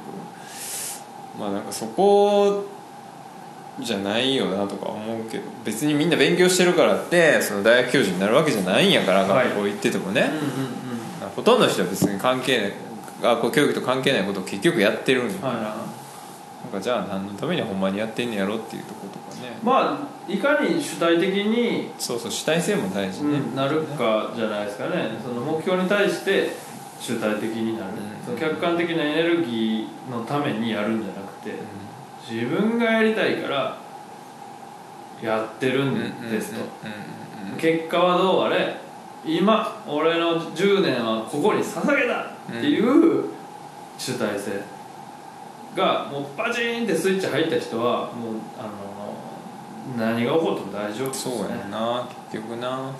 どうかなうん慣れたらいいなぐらいの人は、うんうん、どっかで折れちゃいますね折れるっていうかそれじゃないのかもしれないですよ。あなたの,、うんその本当にやりたいこと。うん。みたいな感じかな、うん。そのやりたい仕事になれるのは一握りで幸せもんやみたいなことをいまだにこう言う人がマジョリティやけどはあみたいな、お前ね確かもうなんかやってみたんかと、うん。そうやね。うん、でやりたくない仕事をえっ、と人のためにってやってる人もいるんだよって言われた時にそれはその人のやりたいことやと。うん。人のためになるから俺がやらなあかんからしょうがなくやってるって言ってるかもしれんけど結局選んでるのは自分じゃないですか、そうやね。うん、でやりたいことやってるやんみたいな、うんかもうね日本人ってそんなとこあんなって僕はちょっと思ってるんですよね。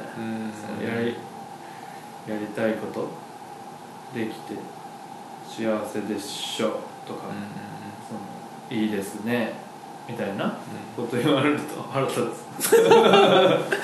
お前やったらええやんってついやそうそうそう。選択肢はあるからね別うん。に自分に委ねられてるから。そうそんなんで成功するのは一握りやそんなこと分かっとると。うん。でもやんやるんや。やってみ見てから言ってくれるみたいな。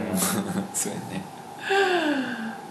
まあやな確かそうまあ僕もそのねめっちゃ苦労ししてない言うたらそそんなわけないけどまあなんなんとかって感じですよね、うん。そんなもんななんとかできるし。うん。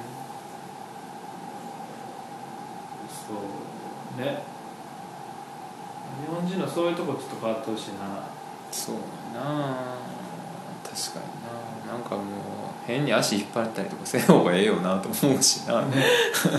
えなんやろな。その結局なんやろ。やっぱこう失敗したらどうすんのみたいなことをやっぱ言っちゃうもんね結構ね、成功したらどうすんの言ってね、うん。逆に。ね逆にね。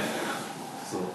成功しちゃったらどうする？うんうんうんうんまあ、結構なんかほら例えば例え話みたいなんでそのなんかどっか北欧かどっかの国はストーブが熱いってことを本人が体験して気づかせるみたいな、でも日本の場合は暑いからダメだよとか、で結局ストーブの熱さを知らないまま行くみたいな話とかあるけどなんかややそういう傾向あるというかうん先々言っちゃうというか、そう。僕は学校教育がほんまそうやと思ってて、うん。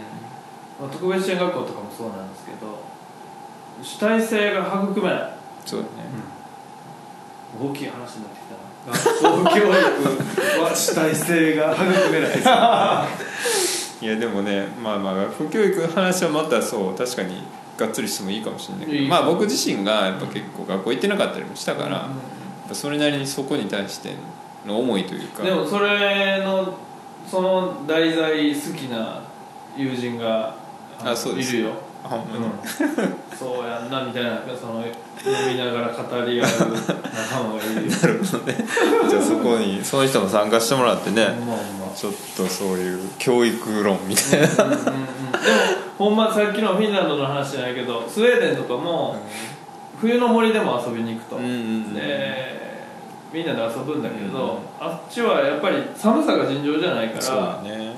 焚き火を焚くあゾーンがあってででも大人がやるわけじゃなくて遊んでもいいと。うん。外で遊びたいって子供が言うから遊んでもいいけどあの焚き火の火をあのがないともうやっとらへんから、順番に普通に子供たちが日の番をするらしい。それは誰がやりなさいって言ったわけでもなくて、まあ、大人がしてるのを見てたっていうのもあるかもしれへんけどなんか俺今までやってたからじゃあ交代するわとかねが自然発生的にうん。だからもう焚き火がないと外で遊んだらやばいみたいなのをみんなが知ってるから、みんながそれをこう消えてしまわないように番を順繰り回していくと。なるほそれ聞いた時にたくましいなと思って。ど確かにね。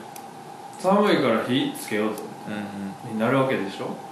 それってなんか有事にね、うん。ことがなんか防災的な観点からしてもたくましいじゃないですか。うん。日本の子供はね、えー大人が全員バカンで死んだとして寒いってなった時にえーんって泣くだけちゃうかなと思ってああ確かにな。うんもうしょうがない。こんなもうちっちゃかめっちゃかにいろんなところが潰れてて、ん。僕らでは逃げ出すことができない。今日はここで過ごさなあかんってなった時に焚き火しようみたいな、うんね。風になるやつはどんだけおんねん確かというのをすごい思いましたね。そのそこでスウェーデンの話を聞いてにへえそうか。確かにな。まあ一番日本人間としてねその基本的なスキルのはずなんやけどね、うん。その火炊いたり飯作ったりとか。防災教育とかしてねね。消火器の使い方とかあるでしょ。で僕らはまあ自然環境に身を置くから消火器なんかもねない場合の方が多いような気もしてて街中でも。消火器の場所知ってなかったらわざわざうん探しに行かへんでしょ。出先で、うん。まあ、探すけど。消火器の使い方よりも何よりもはい今この環境で何か起こったらどうしますかみたいなうんのを考えさせまくるみたいな。うんうんなんかためになるんちゃうかなと。ね。確かにそうそういろんなことは考えてますけどなんか真面目な話ばっかりになってきた防災の話にもなっておもんなおもんな。いななのぼちゃんの回とまた全然ね 違う感じ。ほんまですね。まあどうしてもね、まあ、僕もそういう話が好きやから、ねうん。そういう方向に行っちゃうけどね、あとはカウンターみたいなななそういうなんか反骨心みたいなのすごいあってクライミングの課題自分でこう誰も登ってへんとこ見つけたりとかみんなこの生き方で行ってるっていうのを崩したくなったりとかなるほどね。そういう反骨心みたいなのがあって障害がある人が行けるスポーツの場とかアウトドアの場がないっていうのがはあってななってるんやと思いますわうー。んまあだから開拓していくということですね。そうそうそうそうそれが面白い。みんなやったらいいのになと確かにそうこの辺にエレあったらいいいいんだけどなっていう人は多いけどなうん。探しに行ったらとかね心の中どっかでは僕は思いながら「そうですね」とかって言ってるけど。まあじゃあ僕が探しに行こうとうんうんうん。それがまあみんなが楽しめて、まあ、地元の人が怒らせへんようにねうん持ち主の人もちろんあのちゃんとしながらみんなが楽しめるよううんなところをいかに多く見つけられるかっていうのは、まあそうやね。でもその吉川さんがやってんの見てあじゃあ俺真似してやってみようってやつは絶対いると思うから僕はでもかなりそれはあるから、うんうん吉川さんに、まあ、雪山にしても、まあ、あかんかったら帰ってきたらいいんすよみたいな感じで、無理ってなったらうん。戻ればいいって言われて、あまあ確かになと思ったから、まあ、とりあえずようわからんけど行ってみるかっつって全然もうなんかもうズボズボはまったけど、誰も歩いてなかった。まあブナヶ岳とか全然あれやったけど、うんうんあんまり雪なかったんじゃないですか？うん、まあそこそこあったけどまあやっぱあそこは踏み跡がすごいあるから。人気の山ですから、うんああそこな夏場もいいっすよ。ああでもすごい景色がめちゃくちゃ綺麗ですねあそこね。高島トレイルとかね、うんうん。あの上のもうちょっと上の方、ねうんあの辺はめちゃめちゃいいっす。確かにブナが綺麗やしねあの辺は、そう。赤坂山とかあの辺一人でよく行きましたね。へえそう結婚前結婚してちょっととかはもう毎週のようにどっかに行ってましたね、へえそう連休なんかは絶対どっか遠出して、うん孫持ち始めてからっていうか、まあ、子供生まれて孫持ち始めてからなかなか遠出が年に数回みたいな感じになっちゃったけど。北海道から石垣の山まで。うんうん。岩まで、やっぱり旅した方がいいです。そうね。みんな、ね。なんかそそういうねなんかいろんなわ分からんないろんなガイドブックに載ってるうん。ところじゃなくていろんな場所の 山に登ったらいいと思う。なるほどね。極論やな。極論やな。まあなんか自分でうん。見つけてなんか楽しいことを見つけて、えープランニングして実行してみる。うん。みたいな経験をもっとみんなした方がいいうん。旅行旅行者さん怒り怒るかもね。まあそうね。うんうん。旅行会社のそれが仕事やからね。まあ苦手な人もおるからな。その辺はあれなんかなと思ったりするけど。まあ僕もだからそうやって自分でプランするのが好きやから。うん。でもそれがあんまりやったなっていう時もあればね。うんうんうんうんうわ想像以上やなって時もあるじゃないですか、うんまあそれは旅行者に頼んでも一緒やないかいって言われたらそれまでなんですけどやっぱりでもそこにを調べるプロセスからもう旅が始まってるわけじゃないですか、であここは俺好きそうやなとかっていうところを見つけてじゃあここに行って何時にどこどこに移動してみたいなことをもう考え始めてる時からめっちゃ楽しくて、うんうんうん。そう。確か山内ケーズなんかずっと見て見て見てビール飲めますね。うわに確かになどう言ってみたいなあそうそうとかねうん。そうね確かに、まあ、結構だから僕は結構インスタとかはもうめっちゃ載せたら思ってるんですよ。自分が行ったこれどうやみたいな。うん。うんうんめっちゃおもろい遊びしてんでっていうのをこう自慢したいぐらいの気持ちでいるから、やそれでいいと思いますけどね、うん。まあ、悔しなるぐらい。そうそうそう。そう。僕あのうん。そう。北野さんも言ってましたけどモチベーションをうん。こう友達とかね仲間と高め合ってああなるほど、俺こんだけ走ったぞと、お前どうやねんと俺100マイル行ったぞとお前どうやねんとか あいつ北海道のあそこパウダー行ってるとか、うんうん。うんうんバリ悔しいみたいなので負けてられへんな、うん。だからそのアンテナの高い仲間とうん。つながりまくって、で、うんまあ、SNS とかはねあの、まあ、実際に一緒に山に行くとかいう時があってもいいんだけど毎回毎回一緒に行かれへんから大人になったら、だから高め合って1年に1回あそこ行ってたよなみたいな話をしながら一緒に山登るの最高だよなとかって言ってましたね。へえすごいねあの人やっぱり。あの人はレジェンドですね。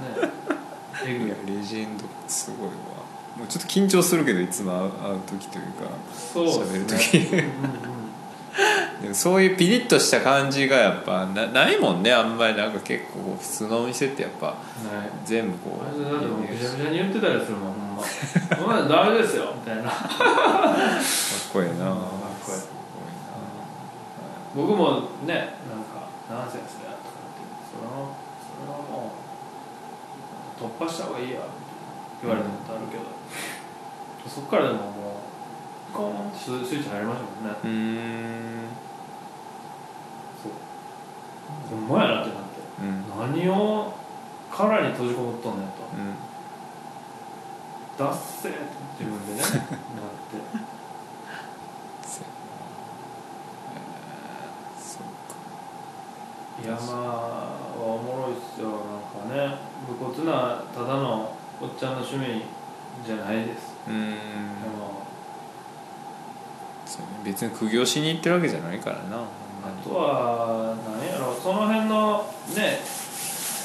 もうなんか旅行者のを敵に回したわけじゃないその辺のなんかレジャーとかうん。えーリゾートには全くない景色。圧倒的な差をつけた景色がありますね、うん。山の中に低山でももちろん、うん。うん。そうね。そうね。言ったらボルダーがあれば大きい石ころがあればディズニーランドよりそこを選ぶわけですから僕らは、うん。そこに勝つ価値があると思ってるからそこに行くわけですよね。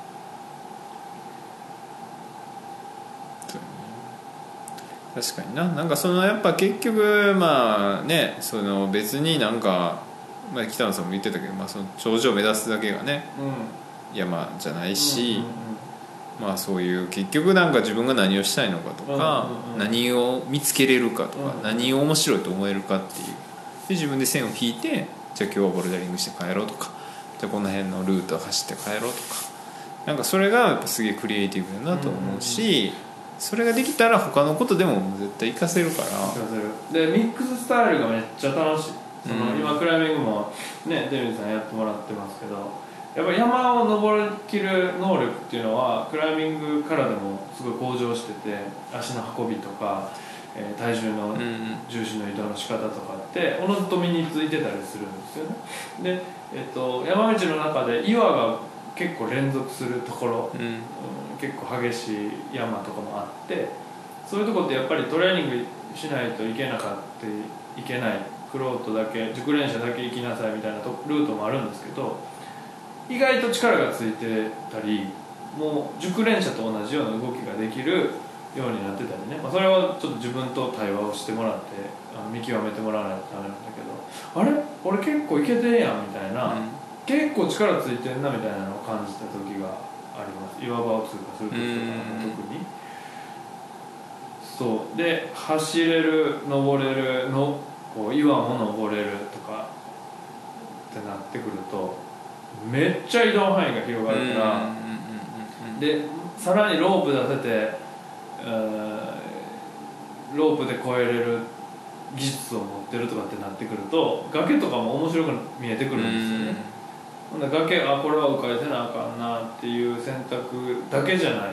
ここロープ出したらもうそのままプーって降りた方が早いんじゃんというふうになったらやっぱりそこの見え方が変わってくるわけ。です、ほんで世界の見え方が変わってくる、うん。確かにで僕木にも登ってうん。いろんな枝の先っぽの方にも出たりする時にすごい体がブワーッと広がった感覚になって、僕には行けない場所がないんじゃないかという感覚になった時があるんですよね。クライミングもやって登山もやってスリングって木登りの技術を高めた時に。岩木山の中で結構いろんなところに行ける技術、がを身につけた時になんかどこも楽しい場所みたいに見えてきて、それってすごい世界広がったなと思って。そこからなんか気持ちも大きく大きくっていうかうんなんだろう。広大な感じにな感覚にもなったし、うんそれをみんなもなんか身につけてみてほしいなっていうのはすごい思いますね。そうだね。うん。いろんなところに行ける自分を、うん、体得してみてほしい、その時はのおも面白いワクワク感。次どこ行ったらみたいな、すごいみんなに伝えたいことかなこんな遊びあるんやってびっくりしてほしいしね。うん。自分のこと見てる人。そう懸垂加工とかもねしてロープで機材使ってこうロープでビューってこう、うん。消防隊みたいに崖を降りていくみたいなことって、まあ、やり続ければ全然怖くなくなってくるしうまくなってくるんですよね。1回目はもちろん怖いし手に汗握るしドキドキするしみたいなんだけどやっぱりねあの経験値がそのマイナスな気持ちを小さくしてくれますから。10回ぐらい懸垂加工の経験を積んで、ね。積んでからなんか山のことを。なるほどね。山を見もうもう一度見てほしい、そうだね。うん。まあ確かにな。そうか同じ場所やけど確かにな。見見え方が変わってくるっていうのは確かに山は動かへんからね。はうん確かに。そういう意味じゃ。い、だからクライミングボルダリングで結構上手くなって今の出水さんぐらいかななってきた時に山登ってた時に岩がパッて目に入ったらおっってなってあれちょっと登れるんちゃうん？って近づきたくもなったりとかしたのは今まではスーって通過してたかもしれない。大きい岩があるなぐらいの感じで。でもそこって視点が1個またポンって増えたのと僕はまあ木もあるから山なんか木だらけじゃないですかそうやね。そう。でかい木であああそこの枝めっちゃ登ったら向こうの景色見れそうやなとか。ああそこの枝からあっちに乗り移ったらめっちゃ楽しそうやなとかね。あのそういう視点がまた増えて、でトレイルをやりだしてからここの下り走ったら気持ちよさそうやなとか、すごい視点が増えるわけで沢登りをガンガンやり始めてあそこの滝登ったらおもろそうやなとかねどんどんどんどん視点が増えて。そうやね。そう。もっとみんな視点を増やしてほしい。岩だけとか、うん、だけじゃなくて山だけクライミングはしませんなくて。なんか、うん、欲張りになってほしい。そうやうん確かにな。まあだんだんだからそういうそうやね。世の中が効率よくなってきて専門家が進んで分業が進んだからこそそうやって外のフィールドではねそうじゃないとこもあるから。うん、でそそうういうの気づく。いうのでそんな広く浅く器用にできひんよっていう人まあいるんだけどそこまで突き詰めたんかと。結局そこも。結局。でもねめっちゃクロートの人っていろんなことやってますよ。そうやね。うん。確かスキーヤーの人が実はボルダラーだったりにクライマーだったり山屋さんが実はササーファーやったりマウンテンバイクもやるし空も飛ぶみたいな、うんまあ、世の中の人からしたらスーパーマンみたいな人は結構トップレベルの人たち多いしうん。確かにな。そうやね。そういうのってやっぱすげえなあの人って特別やなみたいな感じで見るんじゃなくて俺もあんな風になりたいなとかそうやね。うん。いうモチベーションに変えてほしいですね、みんな。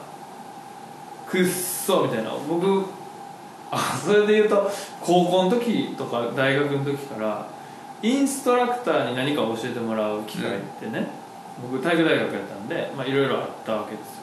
でもそのインストラクターにも負けたくなかったんですよ。ありえないけど、うんでもミラクル起きて、うん。あの人から1点取れるかもしれないとかね、うんあの人よりもいいラインで滑れるかもしれないとかね。いろんなことを考えて、うん。なんかチャンスないかなみたいな。貪欲すぎるやろ。そのその変なモチベーションありましたね。へえでサッカーの分野ではあのある程度。うん。でそのトップ選手との圧倒的な差うん。で何年かけても埋まらなかった差うん。をもう目の当たりにしすぎてて、うん。まあ一定のモチベーションでしかなかったけどテニスの授業の時とかにテニス部の方からどうやったら点取れるのやろとかっていうのをキュイーンってか考える感じはもともとあったかもしれない。ん。そうか。なるほどね。まあそうやって自分で工夫したりとかねなんかそう考えるのがおもろいんやけどね。そう結局負けるんですよ、うん。インストラクターになんか勝てなかったりするんだけど、うん。でもなんかね悔しいというかなんか楽しいじゃないですか。そそこでなんか一瞬まあ、できるできへんは置いといて置いといて。そのトトライしてみるというかそのあ与えられた時間というか今の時間をまあ全力で楽しんだり考えたりとか。何かするその行動してるのが楽しいし面白いし気持ちいいっていうことだよね。そう。ねまあでもそれはすごい分かる気がするな。なんか、まあ、あんま惰性でやってもも時間もったいないなと思うしね、まあ、全部に全力投球できないとしてもまあ気持ちとしてはまあそうこの1近い時間だけはうんとかね、うん。そんなのできるじゃないですか。ね。うんまあ、でもそういうことを言ってるやつがなんかこうなんかあいつ熱すぎてうざいわみたいな雰囲気もまあ世の中まあ、あまあ、だんだんあなくなってはきてるかもしれないけど、まあ、学生時代とか特にさなんかそういうノリってあるっていうかなんかあいつ、僕ねそういうのもうなんか天の弱だからあの全く気にしない。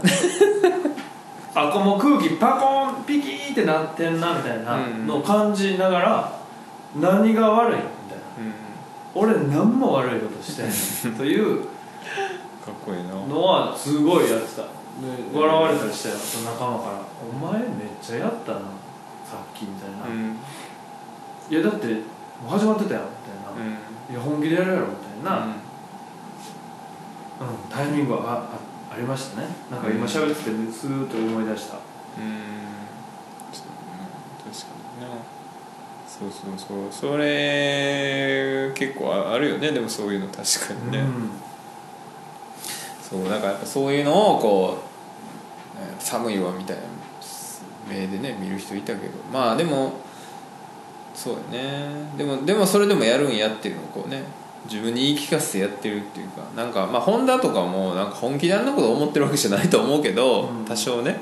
うん多少なんかこう自分に葉っぱかけてるというかね。うんうん。そういうとこもあるしこういう自分でありたいって多分理想が彼もあるから自分をそっちにこうどんどん寄せていってるっていうかね、うん、なんかそういうのはなんかそうなんかそれなんか話であ国さんが言ってたかなうん。でもほんまそうやと思うよ。うん。あと矢沢永吉とかね。そう。矢沢はどう思うやろみたいなこと言うじゃないですか。ああれって矢沢という崇高なイメージがあって、あ矢沢ならどう思うだろうみたいなこと言うじゃないですか、そういうこと俺あれはそうそのイメージにこうスーッと入っていってる気がする、本田もそうやけど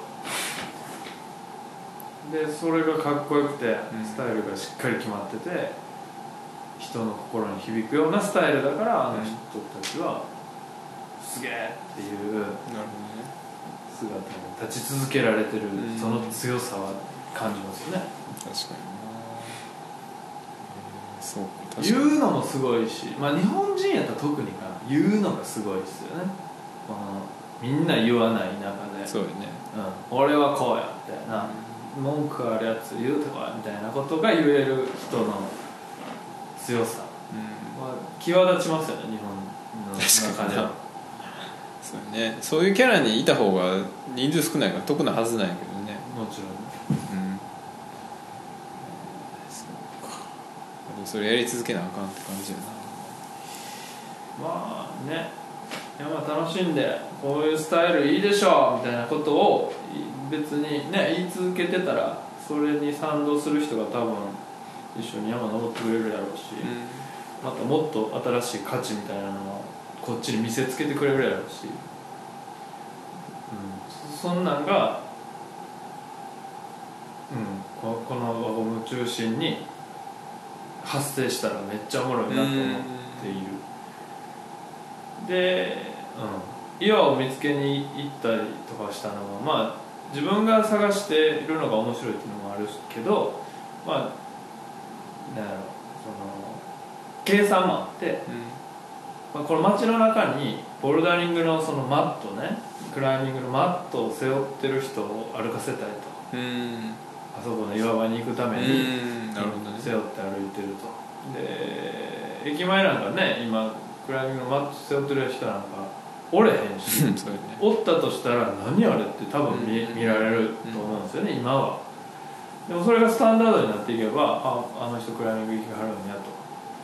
サーフボード持って歩いてたらああの人サーフィン行くんやと思うじゃないですか、スノーボードの板持ってたらあスノーボード行きはるんやクライミングまたまだそうやね。浸透してないっていうのは露出してないからやと思うんですよね。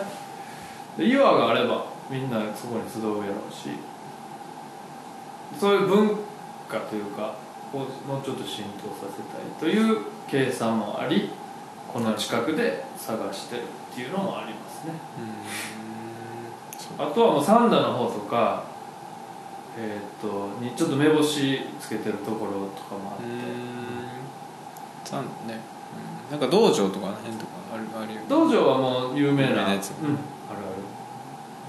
サンダとその相本相野とかうん。相本とかあの辺にあるんだ。うん。一個ね絶対あるエリアがあるんですよ。えーそれはどうやって見てるんですか？そのなんか偶然そこはそこは滝を見に行ってああ、うん。そういうことね。滝を見に行った時にこの岩のゴツゴツ落ちてる感はこの沢筋に絶対ある。ああそういうことね、そうか。それがなんかみんなが登れない岩でもいいじゃないですか。僕は登れるけどみたいな。その登り出して落ちたら全部ジャバーンと落ちちゃうっていう岩場ってねあんまり一般化されないんですけどでそれでもいいじゃないか楽しいし。僕は。僕らは。でそんなんは絶対あるんですよ。うんなるほど。そう。そんなんを見つけに行ったりするのがうん。楽しいですすごいな、えーいいっすね。それがまあよく言えばなんか3級以上3級2級1級初段2段うん3段とか、それぐらいまであればもう最高ですよ、そうね。何人かできてもうん。それぞれできたりもするもんね。レベルが違う人がいてもね。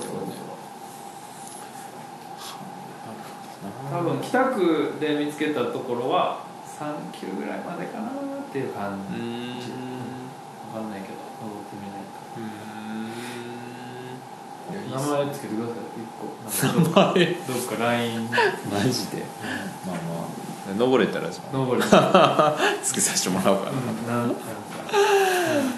えー、いや面白いですね。でも。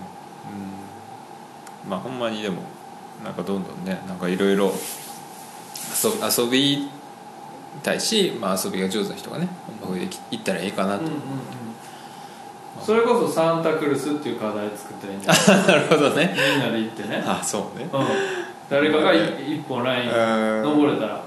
サンタクルス5級とかね。正十字って意味ですからね。十字架や あそういうこうああれクラックがあクラックがこう十字にかかってるやつとかあったら。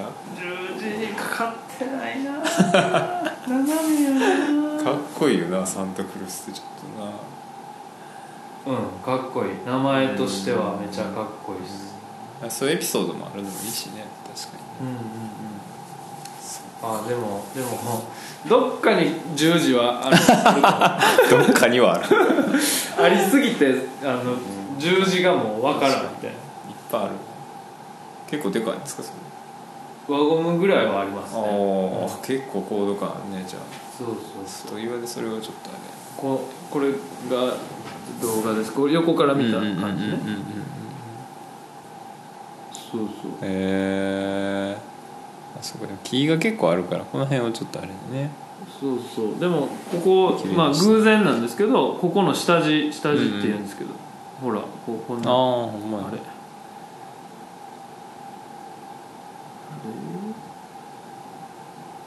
でもなんか正面から見た時の感じがね結構なんかそう。これ雰囲気あるっていうか。広角そうそうそう。広角にしてるから、うん。ちっちゃく見えるけどこれ結構でかいんです。ようーん確かに。これ登り切ったら確かに達成感ありなんますかこっちからこういう抜け、うんうんうんうん。とこっちからこういうあ抜け？ーはいはい。がまあ一番面白そうかなと思って。そういうの自分らでそうやな遊びを作っていく感覚っていうかね、うん。うん。そう用意されたもんで遊ぶんじゃなくて自分らでやっぱこう遊びを作るっていうのがやっぱ楽しいからね。そこなんかな。結局僕がすごく共感してるのはそこなのかもしれない、うん。まあでも遊びのうまい子っているじゃないですか。その学校学生時代とかでも。あの今日はこれして遊ぼうぜみたいな、じゃあ鬼ごっこでもこういうルール追加してやろうやっつって。いるいる。なんかそうそういうの近いかもしれないそうかもな。大人やからなんかすごい複雑化してるだけかも、うんうんうんうんなるほどね。でその集団があれば多分なんや。刺激し合ってうんうん。みんながそういう雰囲気になるんかもしれないしね、うん。まあね割と自分の高校時代はそうやったんかもしれんな。なんか割とじゃあ納豆に何入れたら美味しいかなみたいなのをなんかいろいろそのふざけたやつとかはいろいろやって遊んだりしてたわけですよ。みんなカラオケとか行ってたけど僕らの同級生とかは。いやそんなんやねんとそんなもん。そこでなんかさらになんかいっちゃんうまい組み合わせをうん。本気でちょっと見つけようぐらいの感じになってくるとまたさらに面白くなってくるそれをおもろいって思うやつらが仲間にいたからよかったけど はあ？みたいな。納豆何？みたいな。醤油でええやんとかっていうやつばっかやったら何々そんなんやりたないわみたいな。うんうんうん「えもうカラオケ行こうそんなんやったら」とかいうやつばっかやったらなんか「えそんなんやったことないしやりたくないわ」っていう人まあいると思うから普通にね。でもそうじゃなかったから僕の周りは幸いにも。なるほどな。それはほんまありがたい。飛び込みのところよう人連れてってたなとりあえず。飛び込みにはまった。いうん。ろんない池とか川とか。飛び込みにはまる。あのえー 夏場とかだね。ああなるサほどね。ッカーして暑いじゃないですか、うんうんうんプール行くのもいいけど。もうう川でドバーンみたいなんうんうん。爽快感も含めて、うん。もうめっちゃ好きで。うん行こうや飛び込み行こうやってよう言ってましたわ。えーうんまあでもその辺がやっぱ原点にあるんかな。かもしれないですね。仁川芦屋川。でそれこそ北山うんうんうん。の池とかも飛び込んでましたね。北山の池に？うんバリ汚い絶対ああ入りたくないよねあんまりね。最近見ないよね、うん。でまあまあ最近ってあんま行ってないけど。中学高校とかの時はめっちゃ行ってたもんな。土日。土日はいつも北山みた。いなえー釣りし釣りやけどね。あ釣りをね。うんうん、クライミングその時まだ出会ってなかった。ああなるほど。釣り禁止やけどええ。そうなんやえー、まだもうでもこの辺は雪山シーズンもうそうですね。うんもうちょっとべちょべちょになったってみんな情報をくれてますけど。そうね。確かに。な僕長岳もあの最初あハイクアップする時とかも最悪にぐちゃぐちゃでしたね。僕は防水のスシューズで行かなかったんで結構最悪でしたけど。まあでそういうのもなんやろな。いや防水シューズ便利なの分かるけど、はいはい。一回なかったらどうなるのか一回やらせてくれみたそういなだから人体実験ですよ。そうマジそうそう。そうやった方がいいでチェーンスパイク持ってたんですよ、つけなかったから最後まで、もうなかったらどうなんねやろと。なくても俺はこれあ気合で止めると。カッていカッて入れたらええねんと。おばちゃんとかすれ違った時に「え？スノースパイクとか履いてないの?」とか言われたけど「あ持ってるんすけどね」みたいな「ちょっとどこまでいけるかやってるんすわ」って言ってうんうん「ああ」みたいな感じでやってたけど。だから最初からフル装備して分からへんからっていう何が自分に必要なのかってあここまで行ったらほんまにいるんやなっていうっていうところをやっぱちゃんと見極めとかないいいとだから僕はあのレンジャーとつっくんと行ったけど、うん。途中でちょっと一回チェーンスパイクは外そうやうんうんうん。ないとあるとの違いやっぱ絶対感じた方がいいからってちょっとやってもらったりとかね、うんうんうんしたけどでもやっぱそういうの結構大事だと思う。大事ですよ、うん。マジ。何がいるんや？雪山の装備何がいるんやろっていうそのまとめサイト見てあチェーンスパイクいるんやとかなんか、えースパッツういるんやなと思って全部揃えていくのもええけど一応入れてるけど使わへんとかちょっとやろうぜみたいな。ん動きまくったらあったかくなってどうにかなるという説もあるから。そう。いやマジで。もう汗だくなるぐらいうん。ずーっとまあ言うたら5時間ぐらいん。ずっと動き続けれる人は雪山でも何でもめっちゃあったかくなるわけですよ。うで足だけはものすごいあの痛くなったりする場合もあるけど、うんうん。でも手とかもポッポポッポしても手袋なんか何で持ってきたんぐらい熱くなる時だって周り雪だらけですよ、そんなん全然あって。そうねそうだからどういう行動を取るかによって全然この環境から受けるプレッシャーっていうのが変わってくるっていうのも人体実験ですね。確かにね。そうほんまにそれは思った。でもやっぱりあの足は濡れるのは辛いなと思った。ね。うん。それはちゃんとやった方がいいなと思ってでもやっぱこれだけはいるっていうのはだから自分はそうやって体験したから自信持って言えるし、あのサロモンのでもシューズうん。で水陸両用のやつはあれはあったかいですへどんだけ濡れてあも動きまくったら。なんかウェットスーツと同じような感じになってるほどね。あれはあったかかっへた年末に雪山一人で上がった時に。えどこまで行けるかなと思って、うん予想外に降ってしまって、年末降ったもんね。そうそう。で山頂付近は膝ぐらい。でまあ登山口は足首ぐらいかな。だけどどこまで行けるかなみたいな感じだったけど最後まであったかかったこのシューズやばいなみたいな。えーだから夏の沢用とかかなと思いきやそう冬行けるやんみたいな。えー。を思いましたねそれはサロモンの担当者も知らん情報かもしれない。かもしれない いややってると思いますよ。えーやってるか。な、サロモンはでもやってるよな。雪に強いメーカーですからね。ああまあそうね、結構冬用の。でも水陸両用で出してますからね、うん。確かに。なんかちょっと盲点かもね。うんうんうん実はいけたなみたいな、うんうんプラスアルファ。予想だにしないうんこうん。う効能かもしれない。うんうんうんうん。そうやね。どっか遠出したいなこんな話してたら。そうですね。ほんまに。まあちょっといろいろね。ハワイとかグアムとか行ってもうん。山探すんですよ、ああなるほど。そう。でダイヤモンドヘッドとかあるじゃないですか、ハワイ。でなんとかヘッドってうん。あの登山口とかえこう山のことだったりして、でハワイはなんとかヘッドっていうのが結構いろいろあって、あ旅に行ったら絶対地図をうん。その土地が出してる地図を探すんです、うん。で、えっと、ハワイでもすぐなんかショッピングのところで地図ないか地図ないかって言って、えで見つけてでそれ広げてホテルの部屋でこう、えこのこの山行けそうやなみたいな、うんのでほんなら時間逆算して、もう3時に起きて行ったらいけるかみたいな。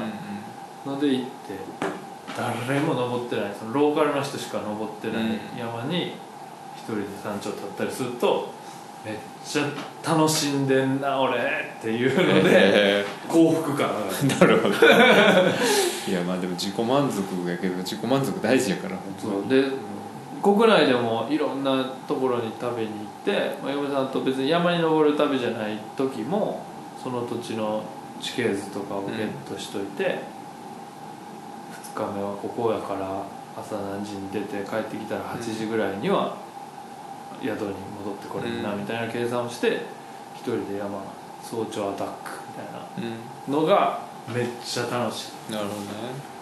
あそのあれってこと？朝のうちに帰ってくるってこと？そう。嫁さんと旅行行ってるからね。一人で山行っていいっていう時もあるけどそんな1泊2日とかね2泊そう3日とかだったら、うんうん。なんでほったらかしするみたいな 確か ことにもなりかねないに なそうね。からだから朝だけちょっと行かしてくれと、うん。で9時までに帰ってくからっていうので、出た行くみたいなのがめっちゃ楽しい。有名な山かどうかわかんないじゃないですか。宿の近くの山が、うんうんどういう山かをまたいろいろ調べてね。で車がある時は車でちょっと移動してから登山口からバンって登るみたいなのもやるけど、そういう土地土地のオラが山というか、うんうん。地元山みたいなのを探して登るんがめっちゃ楽しいです。確かここの人ら草刈りバリ丁寧やなとかにねなもうある,、ね。あるし。まあ大事にされてるってことだもんね登りやすくしてるからね。な好きなんやなとかあここの岩の色おもろとかね、うんうん。ここの土こんな感じなんやとかね。そんなのを感じながら登るのめっちゃ楽しいです。確かに旅に行った時の変な山に登る。なるほど。これおすすめです。百名山とかね。そうね。うん。メジャーな山だけが山じゃないから。そう。実はなんか天然記念物があったり、うん。軍なんとかの群生地みたいな、うんうんうんマップには載ってないけど、うんなんかそんなのかんその山の中には看板があってうんいやなんでこれ押さへんねんみたいなうんちゃいい景色に出会えたり。そうね。そう確かにそういうの好きですね、うん。もう海外でもやりまくるそれは。えー。グアムの山とか登ったけどめっちゃなんかかぶれたけど帰ってから。腕腕かぶれた。ちょっとだけ。えかゆなっーそうなんや。虫とかなんかは葉っぱ系とかなんかあったの時計やったんですかね。なんか変なところ入ってもうてやぶこぎみたいになって。でも南国やからなんかなんていうの？硬い葉っぱのうんシダみたいなのをガサガサせなあかうん。んめっちゃ痛くて。うん「出てて!」みたいな。でも行かなあかんし「ゴソゴソゴソ!」みたいな。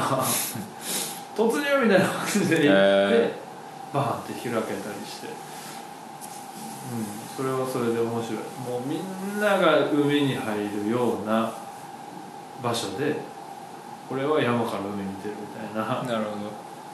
これあんまりみんな見たことないやろなとか思いながら、うん。お得感を感じてなるほどなで帰るうん。そうやな確かにまあやっぱ自分でややんのがおもろいわけやね。結局石川さんはもう徹底してやっぱそそこやね。やっぱ自分で遊びを作ってるんやと、ほんまやね。遊びを作る人やね。それはすごいなんか喋りながら自分でもうん。思いましたね、なんか切り開いていくのが好きなのかな。うん。新しいのなんか自分で見つけるのが好きなん。そうやね。確かに。まあでもすごい共感しますね。僕もそういうとこあるんで、うんうん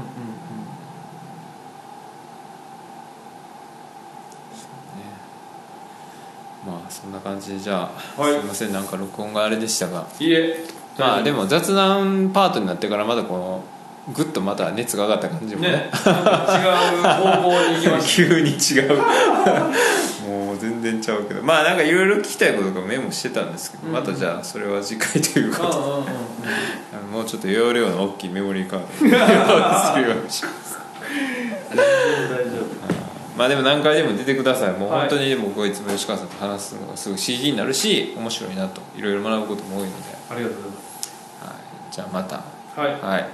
お願いしますということで。今日はじゃあありがとうございました。ありがとうございました